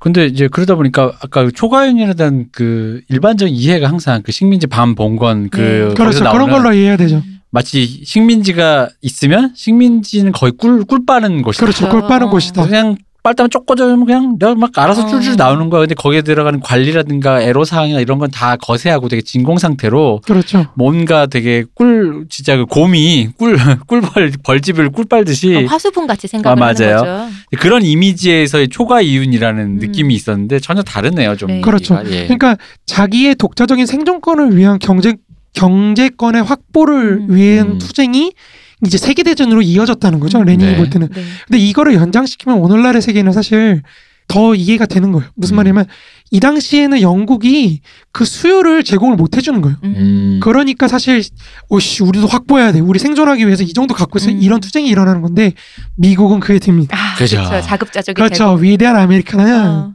남아 도는데 뭐. 전 세계에 대해 전 세계 모든 수요를 흡수할 수 있는. 어. 네. 아 그러고 보니 또 하나 광, 혼, 광 이거 뭐야? 자랑하셔야죠. 자랑할 게 있죠. 그날 일요일 날 오신 저기 저희 팬분께서 제가 그토록 부르짖었던 갖고 싶었던 그 모자 그 Great America Again 모자를 갖고 어. 선물. 선물해 주셨어요. 나도 갖고 싶어. 그래서 저는 그걸 요즘에 집에서 쓰고 편집하고 있습니다.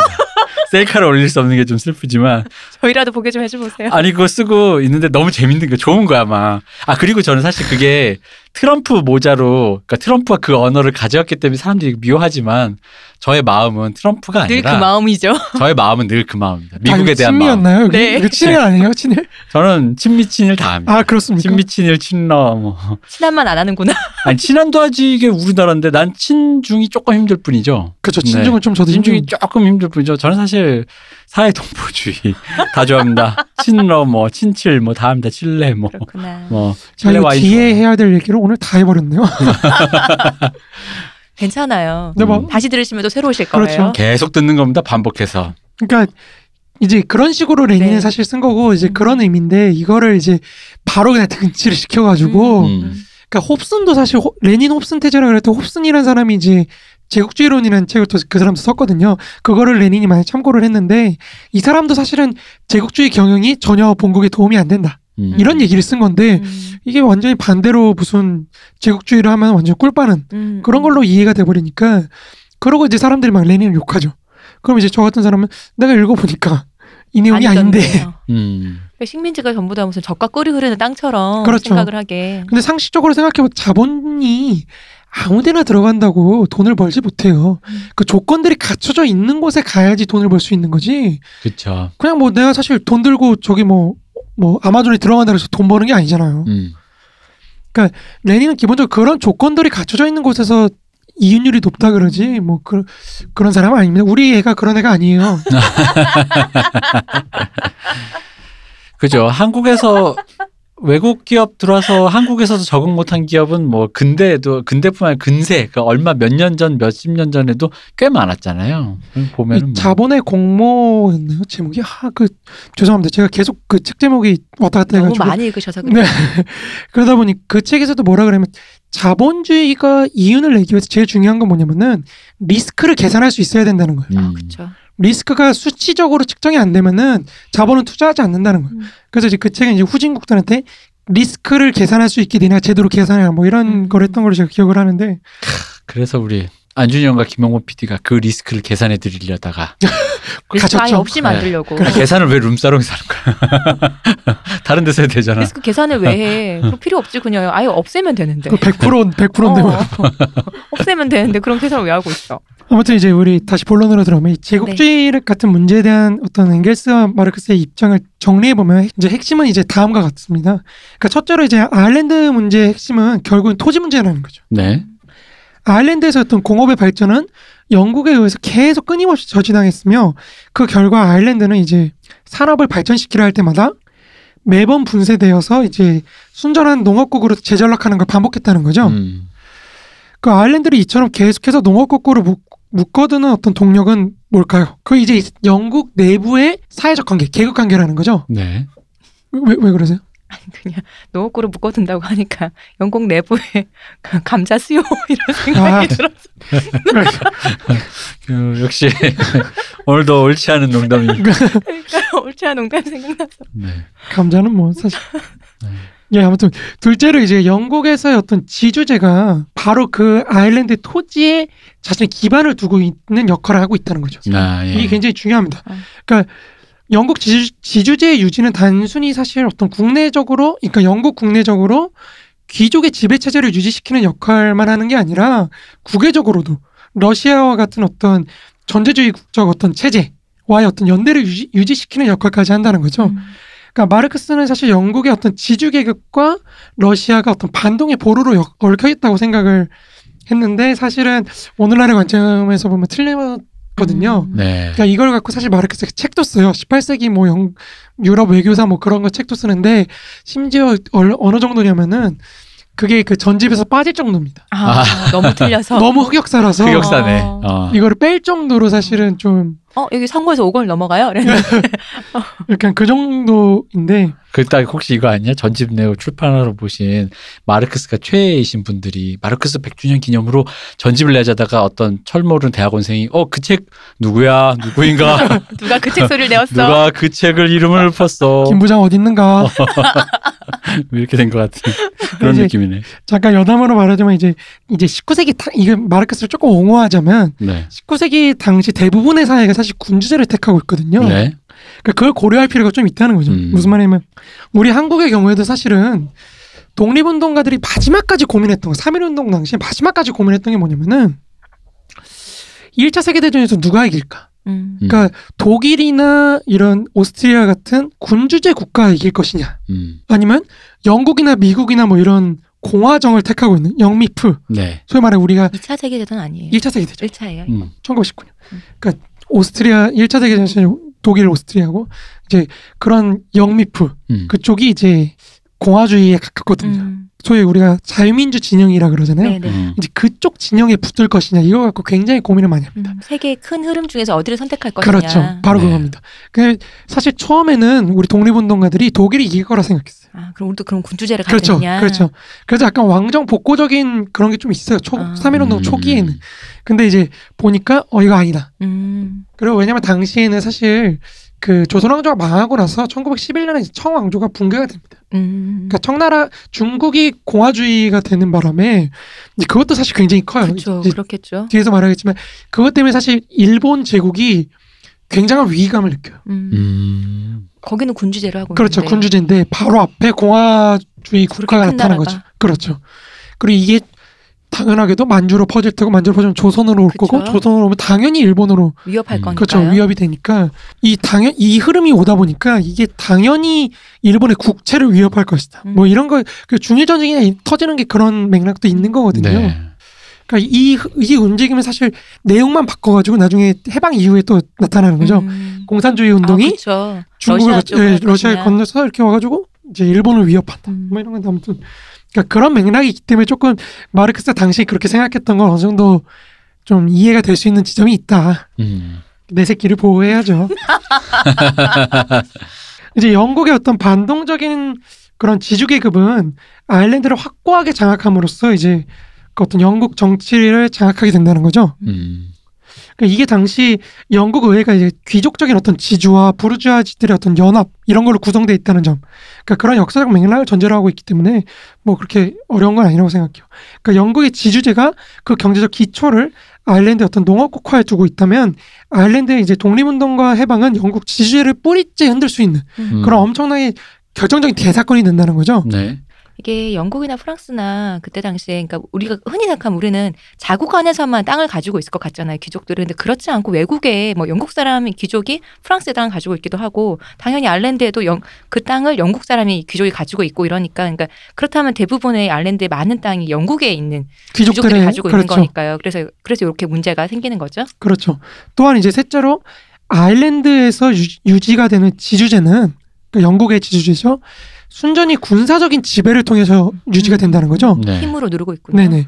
그러니까 아일랜드 아일랜드인들의 어떤 독립운동이나 토지 문제에서 비롯된 여러 가지 그런 반란들, 계급 음. 투쟁들 네. 이런 걸 제압하기 위해서 영국이 이제 아일랜드 대규, 대규모의 상비군 그리고 경찰. 경찰 제도를 두지 않을 수가 없는데 음, 이 상비군은 사실 필요하다면 언제든지 영국의 어떤 노동자 계급을 쳐부수는 그쵸. 그런 어떤 망치 역할을 한다는 거죠. 음. 그런 폭력이었다는 거죠.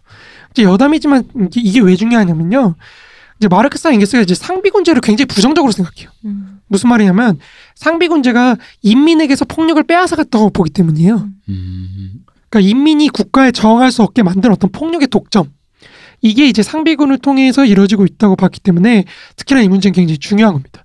왜 그러면 한 발만 좀 우리가 조금만 더 진도를 나가보자면 이제 상비군이 그런 어떤 부르주아 민족 국가의 질서를 유지하는 어떤 폭력의 독점을 담보하고 있다면 만약에 상비군이 전쟁의 격화로 국민군, 그 징병제를 통한 어떤 네. 국민군의 형성으로 바, 바뀌어가기 시작한다면 폭력이 이제 다시 인민의 손을 들어오는 거죠. 음, 그러면 그걸 바탕으로 혁명으로 나아갈 수 있다는 거죠. 이게 사실은 레닌의 국가와 혁명의 가장 기본적인 전제 중의 하나입니다. 음. 이런 맥락에서 레닌이 1차 세계대전을 이제 내, 전쟁을 내전으로 바꾸자. 음, 이런 얘기를 하게 되는 음, 그 맥락이 되는 거죠. 그러니까 나중에 뭐 좀 더 나아가자면 그 마르크스가 말년에 자꾸 원시 공동체나 이런 거 막 연구를 하고 부족이나 이런 거 연구를 네. 하거든요. 그게 왜 그러냐면 사실은 이 원시 부족들은 상비군이 없거든. 음, 음. 그쵸. 부족 구성원들이 그 자체로 전사들이거든요. 네네. 네. 그러다 보니까 이 전사들의 공동체가 만들어낸 어떤 민주주의 이런 걸 굉장히 중시했다는 거죠. 음, 음. 이거 그건데 뭐예요? 그거 있잖아. 300 그 나라가 뭐지? 아 스파르타 아, 맞아요. 맞아요. 어. 그러니까 마르크스가 볼 때 스파르타나 아테네 같은 그런 그러니까 스파르타는 사실 아닌데 음. 뭐 아테네나 이런 것들이 갖고 있는 민주주의도 네. 그런 맥락에서 설명될 수 음. 있다는 그쵸, 거죠. 시민군을 담보로 하고 있으니까. 맞습니다. 그래서 마르크스와 엥게스 사실 폭력을 인민이 갖고 있는 걸 굉장히 중시해요. 음. 예전에 우리 그런 얘기 했잖아요. 지금 민주주의 우리나라도 그렇고 이런 나라들은 국가가 폭력을 독점하고 있는 상태라고 그런 얘기를 했잖아요. 그러니까 그렇겠죠. 이제 넷째로 아일랜드는 단순히 영국의 어떤 반동적인 지주들한테만 도움이 되는 게 아니라 부르주아한테도 도움이 된다는 거죠. 음. 이거 이제 크게 두 부분으로 한번 나눠보면은 첫 번째로 경제적으로 비용을 절감하는 데 도움이 된다는 거고 부르주아에게 도움이 된다는 그렇죠. 게. 두 번째로는 이제 정치적으로 부르주아지의 어떤 지배를 보다 단단하게 해주는 그런 역할을 수행한다는 거죠. 일단 이제 경제적 비용만 먼저 얘기를 하자면 네. 영국의 아일랜드 지배는 무엇보다도 이제 아일랜드 어떤 농경지 이런 것들이 농경지가 아니라 단순한 어떤 목초지로 바꿈으로써 음, 이제 영국의 시장에 가능한 한 최저의 가격으로 고기와 양모나 뭐 이런 원료를 공급하는 그런 원- 원료 공급지로서 기능을 하고 있다는 거죠. 네. 그러면 또 아일랜드 내에서 식량값은 비쌀 거 아니에요. 그렇죠. 아일랜드인들은 그러니까 도시로 감자 나오죠. 먹은 거고. 감자로 먹고 뭐 못 살겠으면 영국으로 그렇죠. 오는 거죠.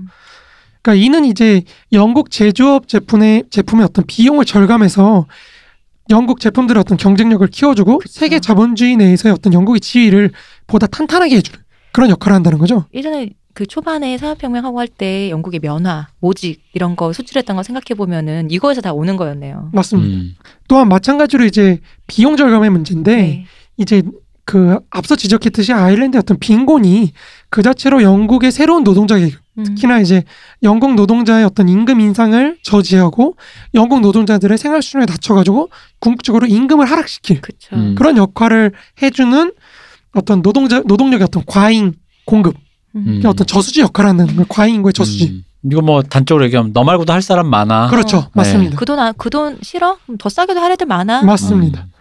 그러니까 이게 사실 재밌는 게 왜 그러냐면 오늘날의 미국 경제에서 이민자들이 이런 역할을 하거든요. 그렇네요. 그쵸. 예. 네네. 미국으로 끊임없이 유지가 유, 유입이 되는 어떤 그 이민자들을 음. 사실 그것 때문에 그 미국에서 미국 사회주의가 없는 이유 중에 하나 가 그런 거거든요. 이민자들이 끊임없이 오는 거예요. 음. 그래서 조직이 박살나요. 음. 노동자 계급이 아무리 건설을 해도 그쵸. 뭐너 아니면 뭐 음. 미국 영어나 뭐 you're fire 뭐 이런 거 있잖아요. 그쵸. 음. 고용유연화. 그렇죠. 그런 거죠. 그러니까 그런 걸 억제하고 이제 자유시장 경제를 보다 활성화하는 데 기여하는 그런 역할을 이민자들이 지금 미국 경제에서 하고 있는데 그러니까 이게 사실 끊기면은 미국 경제는 망해요. 음. 근데 이제 그런 역할을 이제 사실은 19세기 세계 자본주의에서는 이제 영국에 딸려 있는 아일랜드가 그런 역할을 했던 거죠. 네. 20, 21세기 세계 자본주의 핵심무인 미국이 미국에서 이민자들이 하는 역할을 이제 19세기 세계 자본주의 핵심부인 영국에서는 아일랜드가 수, 그 수행하고 있었다. 아. 이게 사실은 세계 자본주의 발전 단계의 질적 차이도 보여주는 거예요. 음. 그러니까 영국은 식민 지배를 해야지만 유지가 될 수. 있는 체제였다면 음. 미국은 그냥 그 자체로만 있어도 알아서 몰려오는 그렇죠. 음. 그런 높은 수준. 여기서 저번 주에 우리가 얘기한 제국이냐 제국주의냐 네. 그렇죠. 그 그런 게- 논의로서 그렇죠. 또그 그런- 얘기를 같이 섞으면 흥미로워지는. 그렇죠. 그런 차이가 굉장히 크다는 거죠. 음. 그러니까 미국이라는 체제는 기본적으로 영국에 비해서 한참 더 높은 수준에 있는 음. 그런 단계. 그러니까 이런 연장선에서 보면 우리가 볼 때 일본 제국하고 미국하고 태평양 전쟁을 한 게 태평양 전쟁을 한게 네. 그러니까 우리는 그냥 어 미국이 이겨서 우리가 독립이 됐어. 음. 뭐 이런 걸로 이해하면 안 된다는 거죠. 그러니까 영국형 제국주의의 마지막 그거 음. 마지막인 마지막 단계라고 할까요? 마지막 어떤 유형이라 그럴까요? 네. 이런 일본 제국주의가 새로운 제국주의라고 할 수 있는 그쵸. 미국과의 전쟁에서 패배했다는 거. 음. 시대적으로 완전히 바뀌게 된다는 거. 그러니까 2차 세계대전이 갖고 있는 의미가 그런 거라는 거예요. 음. 나치도 비슷하거든요. 나치도 사실 동유럽을 계속해서 치려는 게 생활권을 확보하려고 하는 거거든요. 네. 1차 세계대전에서 독일이 지잖아요. 그 다음에 일본 제국주의라 일본 제국 대본령이 정말 충격을 받은 게 뭐냐면은 이 총력전을 수행하는 데 있어서 음. 이제는 전쟁이 총력전이라는 거예요. 음. 총력전을 수행하는 데 있어서 뒷받침해 줄 수 있는 어떤 생산력 음. 그리고 어떤 자원들 조건들 이런 게 없으면은 전쟁에서 승리를 할 수가 없어요. 그렇죠. 안보를 유지할 수가 없는 음. 상태가 된 거예요. 그러다 보니까 독일도 그렇고 그 일본도 그렇고 자기가 총력전에서 견딜 수 있는 그런 영역을 확보하려는 어떤 영향이 그 욕, 욕망이 굉장히 커지는데 그게 이 제국주의라는 겁니다. 네. 음. 그런 제국주의가 미국식 자본주의로 전화 변화되는 그런 과정. 음, 음. 이게 이제 2차 세계 대전이라는 거죠. 그러니까 우리가 마르크스주의를 배우면 이런 것도 알 수 있습니다. 그러게나 말입니다. 아, 세상에. 이게, 이게 바로 지금 이 말씀은 사실 태극기 할아버지들 앞에서 여러분 할아버지들 미국 마 하는 순간 저 새끼 저거 끌어내리라고. 아니, 미국이 해방 아, 음, 잠깐만 잠깐만 선생님들 이렇게 한번 딱 이렇게 또 어른들한테 참 들려드리고 싶은 얘기네요. 거긴 또 친미시라서 괜찮은데. 어. 어, 아니, 맨날 그- 성족이랑 그 또 어디예요? 이스라엘 국기 어. 흔드시잖아요. 아, 왜냐면 지금 문세님의 이 말씀은 단순히 이제 그러니까 반일 하시는 분들이나 친미 하시는 분들이나 어떤 양쪽이나 모두에게 음. 다 이게 좀 새로운 시각. 시각을 제공해 줄 수 있는 것이 아닌가. 그러니까 그런 연장선에서 이제 미국이 이제 조금 조금만 더 미국이 이제 세계 질서를 재편하는 음. 과정에서 나타난 국가가 한국이라는 거. 음. 그러니까 우리가 그걸 이해를 하면 사실 대한민국 어떤 등장이라는 걸 다른 의미로 받아들일 수 있다는 거죠. 여기서 Sunday Bloody Sunday 부를 때가 아니었네. 동해 물과 백두산이 그러니까 저는 사실 그런 뭐 좀 여담인데 좀 옆으로 잠깐 네네. 세자면 그런 의미에서 한국이라는 국가의 어떤 산업화랄까요? 뭐 민주주의화랄까 이런 게 굉장히 큰 의미를 갖고 있다고 생각을 해요. 음. 음, 음. 식민 지배를 받던 국가에서 사실 발전해서 최선진국이 되어가는 이 과정이라는 게 사실 자본주의의 어떤 세계사적 전개에서도 굉장히 질적으로 다른 음. 그걸 보여주는 음. 지표가 된다는 거죠. 그러니까 그런 의미에서 우리 한국이 앞으로 선진국이 돼, 완전한 선진국이 돼서 세계 역사를 선도한다는 것은 세계사적으로 볼 때 굉장히 주요한 의미가 있다. 음. 음. 그러니까 그런 것도 이제 마르크스주의를 알아야 아, 역시 그렇죠. 설명이 가능하다라는. 거죠. 그렇죠.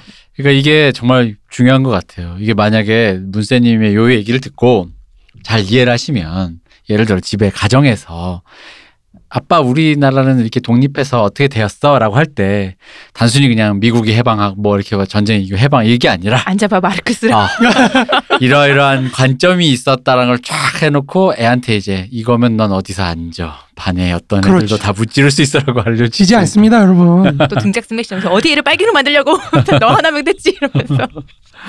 음. 아무튼 이제 그렇게 볼 수 있다는 거죠. 네. 우리가 이제 사실 아마 마르크스까지만 좀 여러분들한테 좀 추상적이고 어렵지 음. 뒤에는 사실 역사 얘기가 많아서 좀 쉽지 않을까 그런 기대를 하고 있는데 뭐 재미없으 하고 있어요. 네. 재미없으면 말든가. 아니 근데 어 역시 방송이 늦었어. 그리고 재미 없을 수가 없어요. 이런 솔깃한데. 근데 진짜로 저번 주부터 굉장히 그 역사 얘기가 많다 보니까 굉장히 뭔가 이게 그 이전에 들었던 게 반복되면서 맞습니다. 되게 재밌어요. 음. 그리고 좀 이해가 좀 더 아 그게 그 네. 얘기였구나 그쵸. 싶기도 하고 그거를 이렇게 적용할 수도 있구나라는 어떤 예도 좀 이렇게 많이 보게 되는 것 같고 자본론도 사실 1권이 어렵지 2, 3권은 재밌습니다. 아, 음. 2권은 재미없습니다. 여러분. 3권이 재밌습니다. 그럼 잠깐만. 그럼 1권은 어렵고 2권은 재미없고 3권은 재밌다. 네, 재밌습니다. 아, 아 이게 뭐 최종 보스 만나러 가는 게 네, 또 험한 길을 겪어야 또 음. 오죠. 네. 저 마르크스가 그런 얘기 한 적 있죠. 학문의 길은 하, 어렵지만 꾸준히 가는 사람만이 정상에 오를 수 있다. 아, 그렇죠. 아. 그 달콤한 과실은 꾸준히 가는 사람만 따먹을 수 있는 거죠. 그렇죠. 아무튼 뭐, 뭐 이제 그런 맥락에서 우리가 이제 이런 현상들을 볼 수가 있다는 거죠. 그러니까 제가 앞으로 다루게 될 사상가들을 다룰 때 어떤 사상가들을 다룰 때 저는 그 한 명한 명을 현실에 대해서 가장 완벽하게 설명하는 학자로 다룰 거예요. 음. 누구든지. 음, 음. 그러니까 우리가 자꾸 사상사를 공부할 때도 그렇고, 그러니까 이게 제가 삼국지적 세계관이라고 표현하는 건데, 그러니까 네. 제갈공명이 막, 어, 제가 쟤를 저걸 몰라서 음. 뭐 쟤는 저걸 모르니까 나한테 패할 수밖에 없어. 그럼 막 그 삼국지 나오는 주인공들 아뿔싸 공명이 막 이런 얘기 많이 하잖아요. 그렇죠. 근데 사실 그렇지가 않거든요. 대부분의 역사라는 그 역사적 현실 속에서는 대부분 사실 다 모르거나 음. 음. 아니면 다 아는데 이제 행동이 어떻게 될 것이냐 그런 게 문제인 거지 실제 역사에서는 그렇죠. 다 모르는 경우는 사실 드뭅니다. 그다 알고 거기에 이제 운칠기삼의 측면. 아, 그럼요. 왜냐면 제가 예전에 어릴 때 아버지랑 말싸움까지는 아니고 비슷하게 그 아버지 저의 질문이 아버지의 심기를 건드렸던 게 뭐냐면 그 적벽 대전이었어요. 어, 그러니까 왜냐면 이게 저희 저뭐 저희 이제 캐릭터 좀 아시겠죠? 제가 왜 아시죠? 왜 그런 마법 뭐 음. 용 이런 거 비현 시적에 나오면 바로 자는 사람인데 그러다 보니까 어릴 때도 그랬거든요. 이게 그러니까 이게 만약에 실제면 그러니까 제갈공명이 마, 마법사면 제갈공명의 의지로 바람이 바뀐 거니까 음. 그럼 이게 제갈공명의 능력인 거잖아요. 근데 그렇게 얘기하기는 아버지가 그렇게 얘기하기는 좀, 좀 그런 그치. 거야. 어. 그럼 이건 운이잖아. 근데 여기를 대부분 퉁을 치고 어른들이 애들한테 얘기를 퉁을 치고 넘어가. 근데 이건 분명히 설명을 해줘야 되거든요. 천기를 읽는 사람인 거죠. 제갈공명이 마법사인지 아니면 운인지 둘 중, 둘 중간은 없어. 내가 진짜 천문에 통달하고 그렇죠. 천기를 읽으면 지식의 힘이죠. 그럼요. 지식의 힘이라서 날짜를 그날 했는데 조조가 왜 하필 그날을 응수를 해준 거야. 그거 그거 역시 운이잖아. 그게 다 넘어갈 때가 돼서 그런 거지. 음, 어쨌든 그것 때문에 저희 아버지도 이제 그 얘기 하다가 약간 퉁치고 넘어가시다가 이게 이제 자기 아버지가 이제 거의 외통수에 걸리신 거죠. 이거를 마법사라고 얘기하기에는 너무 그렇고 운이다라고 하기엔 공명이 너무 좀 작아지고 그렇죠. 뭐 마치 그 정한수 떠놓고 비는 사람이잖아요. 그러면은 보통 그런 얘기하면 이제 공부 열심히 해라. 제갈공명처럼 뭐 이런 거 그쵸. 얘기하려고 하시는 거기 때문에 그죠 비슷한 같은 어. 말씀하셨어요. 공부 열심히 그것도 해라. 좀 의미가 없다고 봐요. 음. 타고난 사람이잖아요. 그렇죠. 어. 음, 그래서 그렇게 될 거면 그러니까 왠지 나이가 들면서 계속 어릴 때부터 삼국지보다는 조조에게 끌리는 게 제일 뭔가 뭔가 자기 그거가 좀 좀 그러니까 그중 그들의 그들의 사람들의 대부분이 약간 역시나 옛날 얘기니까 운칠 기삼이나 그런 음. 어떤 그 영웅적인 면모가 많지만 퍼센테이지를 따져보면 어떤 사람이 그래도 자기 능력으로 뭔가 일구는 건 내가 보기엔 느낌상은 조조가 제일 그래도 그렇죠. 조조가 제일, 제일 자기 능력으로 성실하게 뭐 하는 거는 많은 것 같다는 생각이 드는 거예요. 유비 딱히 유비는 그냥 요즘으로 치면 유튜브 정치 방송이나 하는 게라는 느낌이. 근데 그 왜냐면 사실 유교가 들어가서는 그러니까 네. 유교는 사실 기본적으로 음. 착한 사람이 능력 있는 사람이야. 아, 그쵸. 그러니까 네네. 착하면은 아무리 뭐가 안 돼도 능력이 있는 거예요. 음. 그러니까 그러다 보니까 능력 있는 사람도 착하다고 해주고. 그렇죠, 네, 맞아요. 그렇죠. 그걸 덕이라고 하죠. 그렇죠, 어, 덕이라 그렇죠. 그러죠. 그러니까 이제 사실 조조 같은 사람이 이제 그게 없는 거죠. 덕이 없 부족하니까. 덕이 없으니까 음. 저게 저 인간이 저렇게 능력 있는 인간인데도 통일을 못 하잖아요. 덕이 없으니까. 오늘 또 조씨 또 나왔네. 조지 오웰에 이어 조정래 씨에 이어 여기 조씨 맛집인가 봐요. 조씨가 많네요. 네. 아, 이제 이딴 얘기를 하다 보니까 네. 시간이 금방 가네요. 저딴 얘기를 언제 했나요? 어. 다 필요한 얘기죠. 그럼요. 아, 그렇죠. 근데 사실 이제 제가 이런 방송을 한다고 하니까 주변 지인들은 네.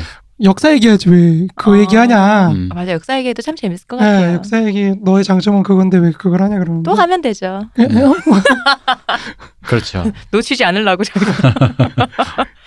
이게 사실 그 이런 얘기 해주면 사실 되게 좋아요 사람들이. 아까 했- 재밌어요. 아까 했- 말씀드렸던 그런 네. 거를 말씀을 음. 해드리면은 많이들 놀라시더라고요. 음. 그 마르크스로 이렇게 볼 수 있다 그러면은 사실 마르크스 전공하시는 분들도 응? 약간 이런 게 있어요. 근데 레닌이 그런 의미에서 그렇게 틀린 게 아니라는 거예요. 음. 음. 그러니까 이 사람들이 정말로 열심히 현실을 탐구했고, 음, 그러니까 제가 말하다 중간에 끊어졌는데 정말로 현실을 제대로 보려고 노력했던 그런 사람들인데 이 사람들이 그러면 우리가 소위 말 실패했다 뭐 이런 얘기를 하는 거 왜 그러냐면 이 사람이 정확하게 파악했던 현실 그 자체가 변해서 그래요. 음. 음. 그 자체가 변해버리니까 이 사람의 말이 실패한 것처럼 되는데 지금 와서 보니 그렇죠. 근데 역설적이게도 다시 그 사람이 재조명되는 그런 게 네, 있잖아요. 맞아요. 네. 그왜 그러냐면 현실이 반복되기 때문에. 음. 그러니까 우리가 앞으로 이거를 볼 때는 마르크스를 왜 이렇게 자세하게 들어요? 재미도 없는데. 저는 재미 저는 재밌어요. 저는 재밌는데 재밌어요. 뭐 재미없으시다는 분들 계실 테니까. 근데 왜 이렇게까지 자세하게 들으면 이 마르크스의 입장을 놓고 마르크스 자체는 하나의 완결체라고 할 때 여기로 이거를 베이스로 삼아서 여러 해석들이 나타납니다. 음. 네, 그렇죠. 그 해석들이 자기가 해결하고자 하는 현실 이거를 갖고 그렇죠. 예 갖고 굉장히 많이 논의를 하거든요. 음. 그런 해석의 정치들이 실제로 근대 사회의 움직임 속에서 어떻게 반영되어 나타나는지 그리고 현실을 어떻게 변형시켰는지 뭐 이런 걸 한번 보자는 겁니다. 그렇죠. 음. 또 우리가 또 처한 현실이 있는데 또 우리랑 가장 비슷한 어떤 현실 구조가 있으면 또 그 사람 걸 더 더 반영해서 또 볼 수도 있는 거잖아요. 그렇죠. 어, 생각을 또 해볼 수 있는 거고 그리고 이게 단순하게 마르크스가 뭐 위대해서 재해석되고 이게 아니라 그런 거 아니었어요? 아닙니다. 마르크스 만물설인 줄 알았는데. 아, 아닙니다. 아닙니다. 저의 어떤 덕심이 들어가서 그런 어 나 진짜 그런 줄 알고 있었는데 난, 난 이거 하나만 알면 세상 만물 다. 마스터키 어 근데 이제 저는 그렇게 음. 그러니까 모든 사상가를 그런 식으로 다룰 거예요. 음. 이 사람 하나만 알면 우리가 근대 사회 어떤 측면을 완벽하게 설명할 수 있는 음. 음. 그런 걸로. 근데 이제 이 사람들이 반복돼서 나타나는 건 논의들이 이제 현실 자체가 반복되고 있기 때문에 음. 자본주의 사회의 호황과 네. 공황과 뭐 어떤 불안과 불안과 이런 게 반복되어 나타나는 그런 과정 속에서 나타난다는 거죠. 그러니까 음. 우리가 그런 식으로 사실 이 지성사의 흐름을 봐야지 우리한테 적합한 그러니까 우리가 어디까지 왔는지 정확하게 이해할 수 있다는 겁니다. 그러니까 그런 식으로 저는 좀 다룰 예정이에요. 아주 그래서 좋습니다. 그래서 이제 약간 역사 얘기도 좀 하고 이렇게 하는 네, 건데 네.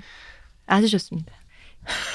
여러분 후원은 Sunday Bloody Sunday. 저 이제 아일랜드론을 보면서 영국과 연계된 그리고 또 그 넘어와서 또 미국이 또 어떻게 되는지 그 저희가 살짝 봤잖아요. 그렇죠. 마지막 하나만 이 네네. 그 저거 부르주아적 측면에서 저거만 한번 더- 더 다루고 네. 그러니까 앞에서는 이제 비용 절감 측면에서 많이 다뤘는데 이제 이처럼 끊임없이 제공되는 과잉 인구 음. 이런 게 영국 노동자 계급의 상태를 영락하게 만듦으로써 이제 영국 부르주아지들이 얼마든지 임금을 낮출 수 있- 네. 있을 좀 전에 네, 그 얘기를 했죠.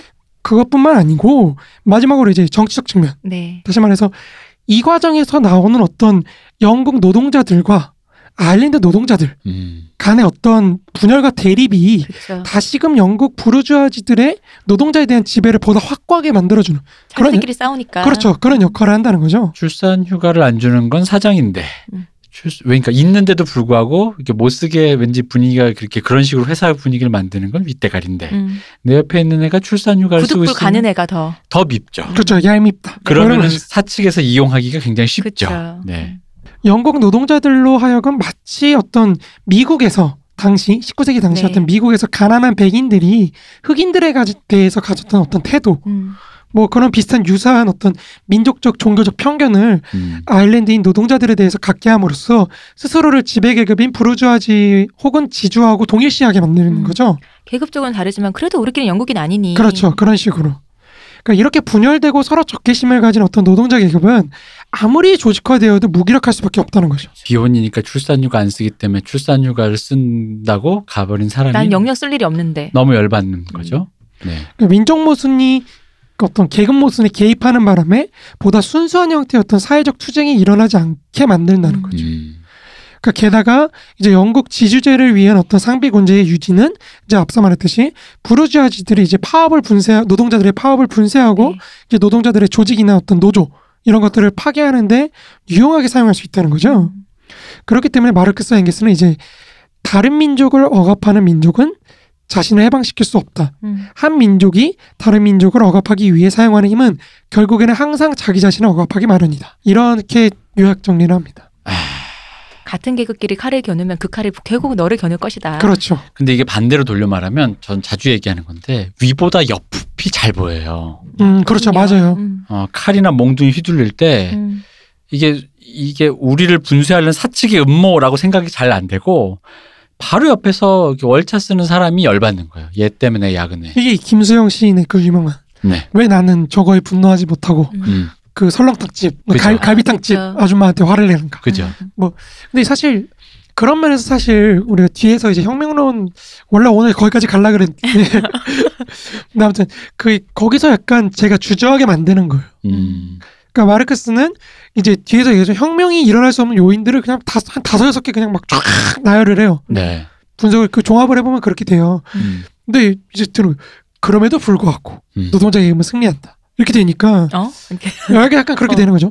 이게 될까 싶기도 해요, 사실은 음. 어느 정도. 근데 이제 마르크스가 그리는 우리가 아마 자세하게 얘기했지만 뒤에서 그리는 거라는 거는 사실은 이 노동, 그러니까 자본주의 자체가 계속해서 혁명으로 나아갈 수밖에 없는 그런 노동자 계급을 계속해서 산출한다는 거죠. 네. 그러니까 그래프로 좀 파동을 치듯이 파도 음. 치듯이 계속해서 나왔다가 또 뭐 혁신이나 뭐 이런 게 일어나면서 기- 완전 노동 조직들이 바뀌면서 기존의 노동자 조직이 다 와해가 되고 또 뭐 이런 민족적인 문제 때문에 또 와해가 되고 음, 음. 이런 식으로 계속 밀물과 썰물이 와- 이렇게 반복되어가는 네네. 그 과정 속에서 어느 한 번 이제 딱 의식적으로 빡 터트려서 혁명이 딱 성공하면은 음. 이게 끊어질 수 있다는 거죠. 음. 근데 이제 아직은 우리가 그렇게 되지 못했다는 거. 네. 오겠죠, 뭐. 그렇죠.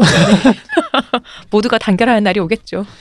그러니까 사실은 이게 좀 역사이론 제가 이제 역사이론을 주로 공부를 네. 했- 연구를 했기 때문에 역사이론 차원에서 볼 때 마르크스가 이제 자기가 있던 19세기는 유통망이 전 세계적으로 자본주의가 장악했던 네. 시기라고 한다면 이제 우리 시대는 사실은 이제 실질적으로 노동자 계급 전체가 혹은 자본주의가 거의 모든 사회에서 지배적인 음. 관계가 되는 그런 네. 단계거든요. 그러니까 이거야말로 사실 정말 최후의 단계가 아닌가. 음. 음.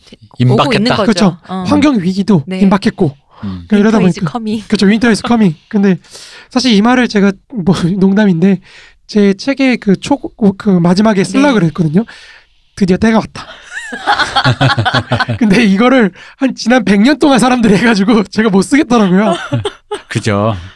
양치기가 이제 어. 그게 좀 믿지 않습니다 또 한. 명이 추가되었군요. 선지자들이 갑자기 늦게 저기 한 명또 어, 있네요. 그렇게 돼가지고 초로의 학자들이 음. 책을 딱 읽으시고 또 젊은 양치기가 한 명 추가되었고. 그래서 그거는 뺐습니다 네. 그렇습니다. 섣부른 아무튼. 예언은 좀 우리가 됐을 때 물을 대는 게 중요하지. 네, 근데 그한 줄이 있어야 물을 대지. 그렇죠. 아니야 아니야 아니야. 아니야? 끌어모으지 아 없어도 물을 대는 게 훨씬 유리해요. 음. 있는데 안 네. 일하는 것보다 없는데 있다고 내가 이미 희미하게 일단 그래도 흔적이라도 남겨놔야 앞에 이미 이만큼 썼기 때문에 또 내 책을 읽어보면 이미 그걸 못 느꼈냐 이거지. 못 느꼈는데요. 그래서 책을 끝까지 읽는 사람이 없더라고요 네. 그럼요. 어. 그렇기 때문에 그렇게 얘기하면 됩니다. 아. 아, 아무튼 오늘 우리가 본 거는 이제 변화하는 과정까지만 딱 봤는데. 네. 이제 어떤 계급 운동, 그러니까 민족 문제라는 게 계급 문제와 계급 문제 종속되는 게 아니라 오히려 계급 문제에 영향을 미치는 음. 음. 그런 과정을 본 거죠. 네. 인도론과 또 다른 아일랜드를 상황을 살펴보면서 그렇죠. 얘기를 좀 해봤죠. 네. 그럼 오늘 1부는 여기까지 하고요. 내일 또 2부로 돌아오겠습니다. 문세님 고생하셨어요. 감사합니다. 노기 대표님 고생하셨습니다. Sunday, bloody Sunday. 감사합니다. 쉬우셨습니다.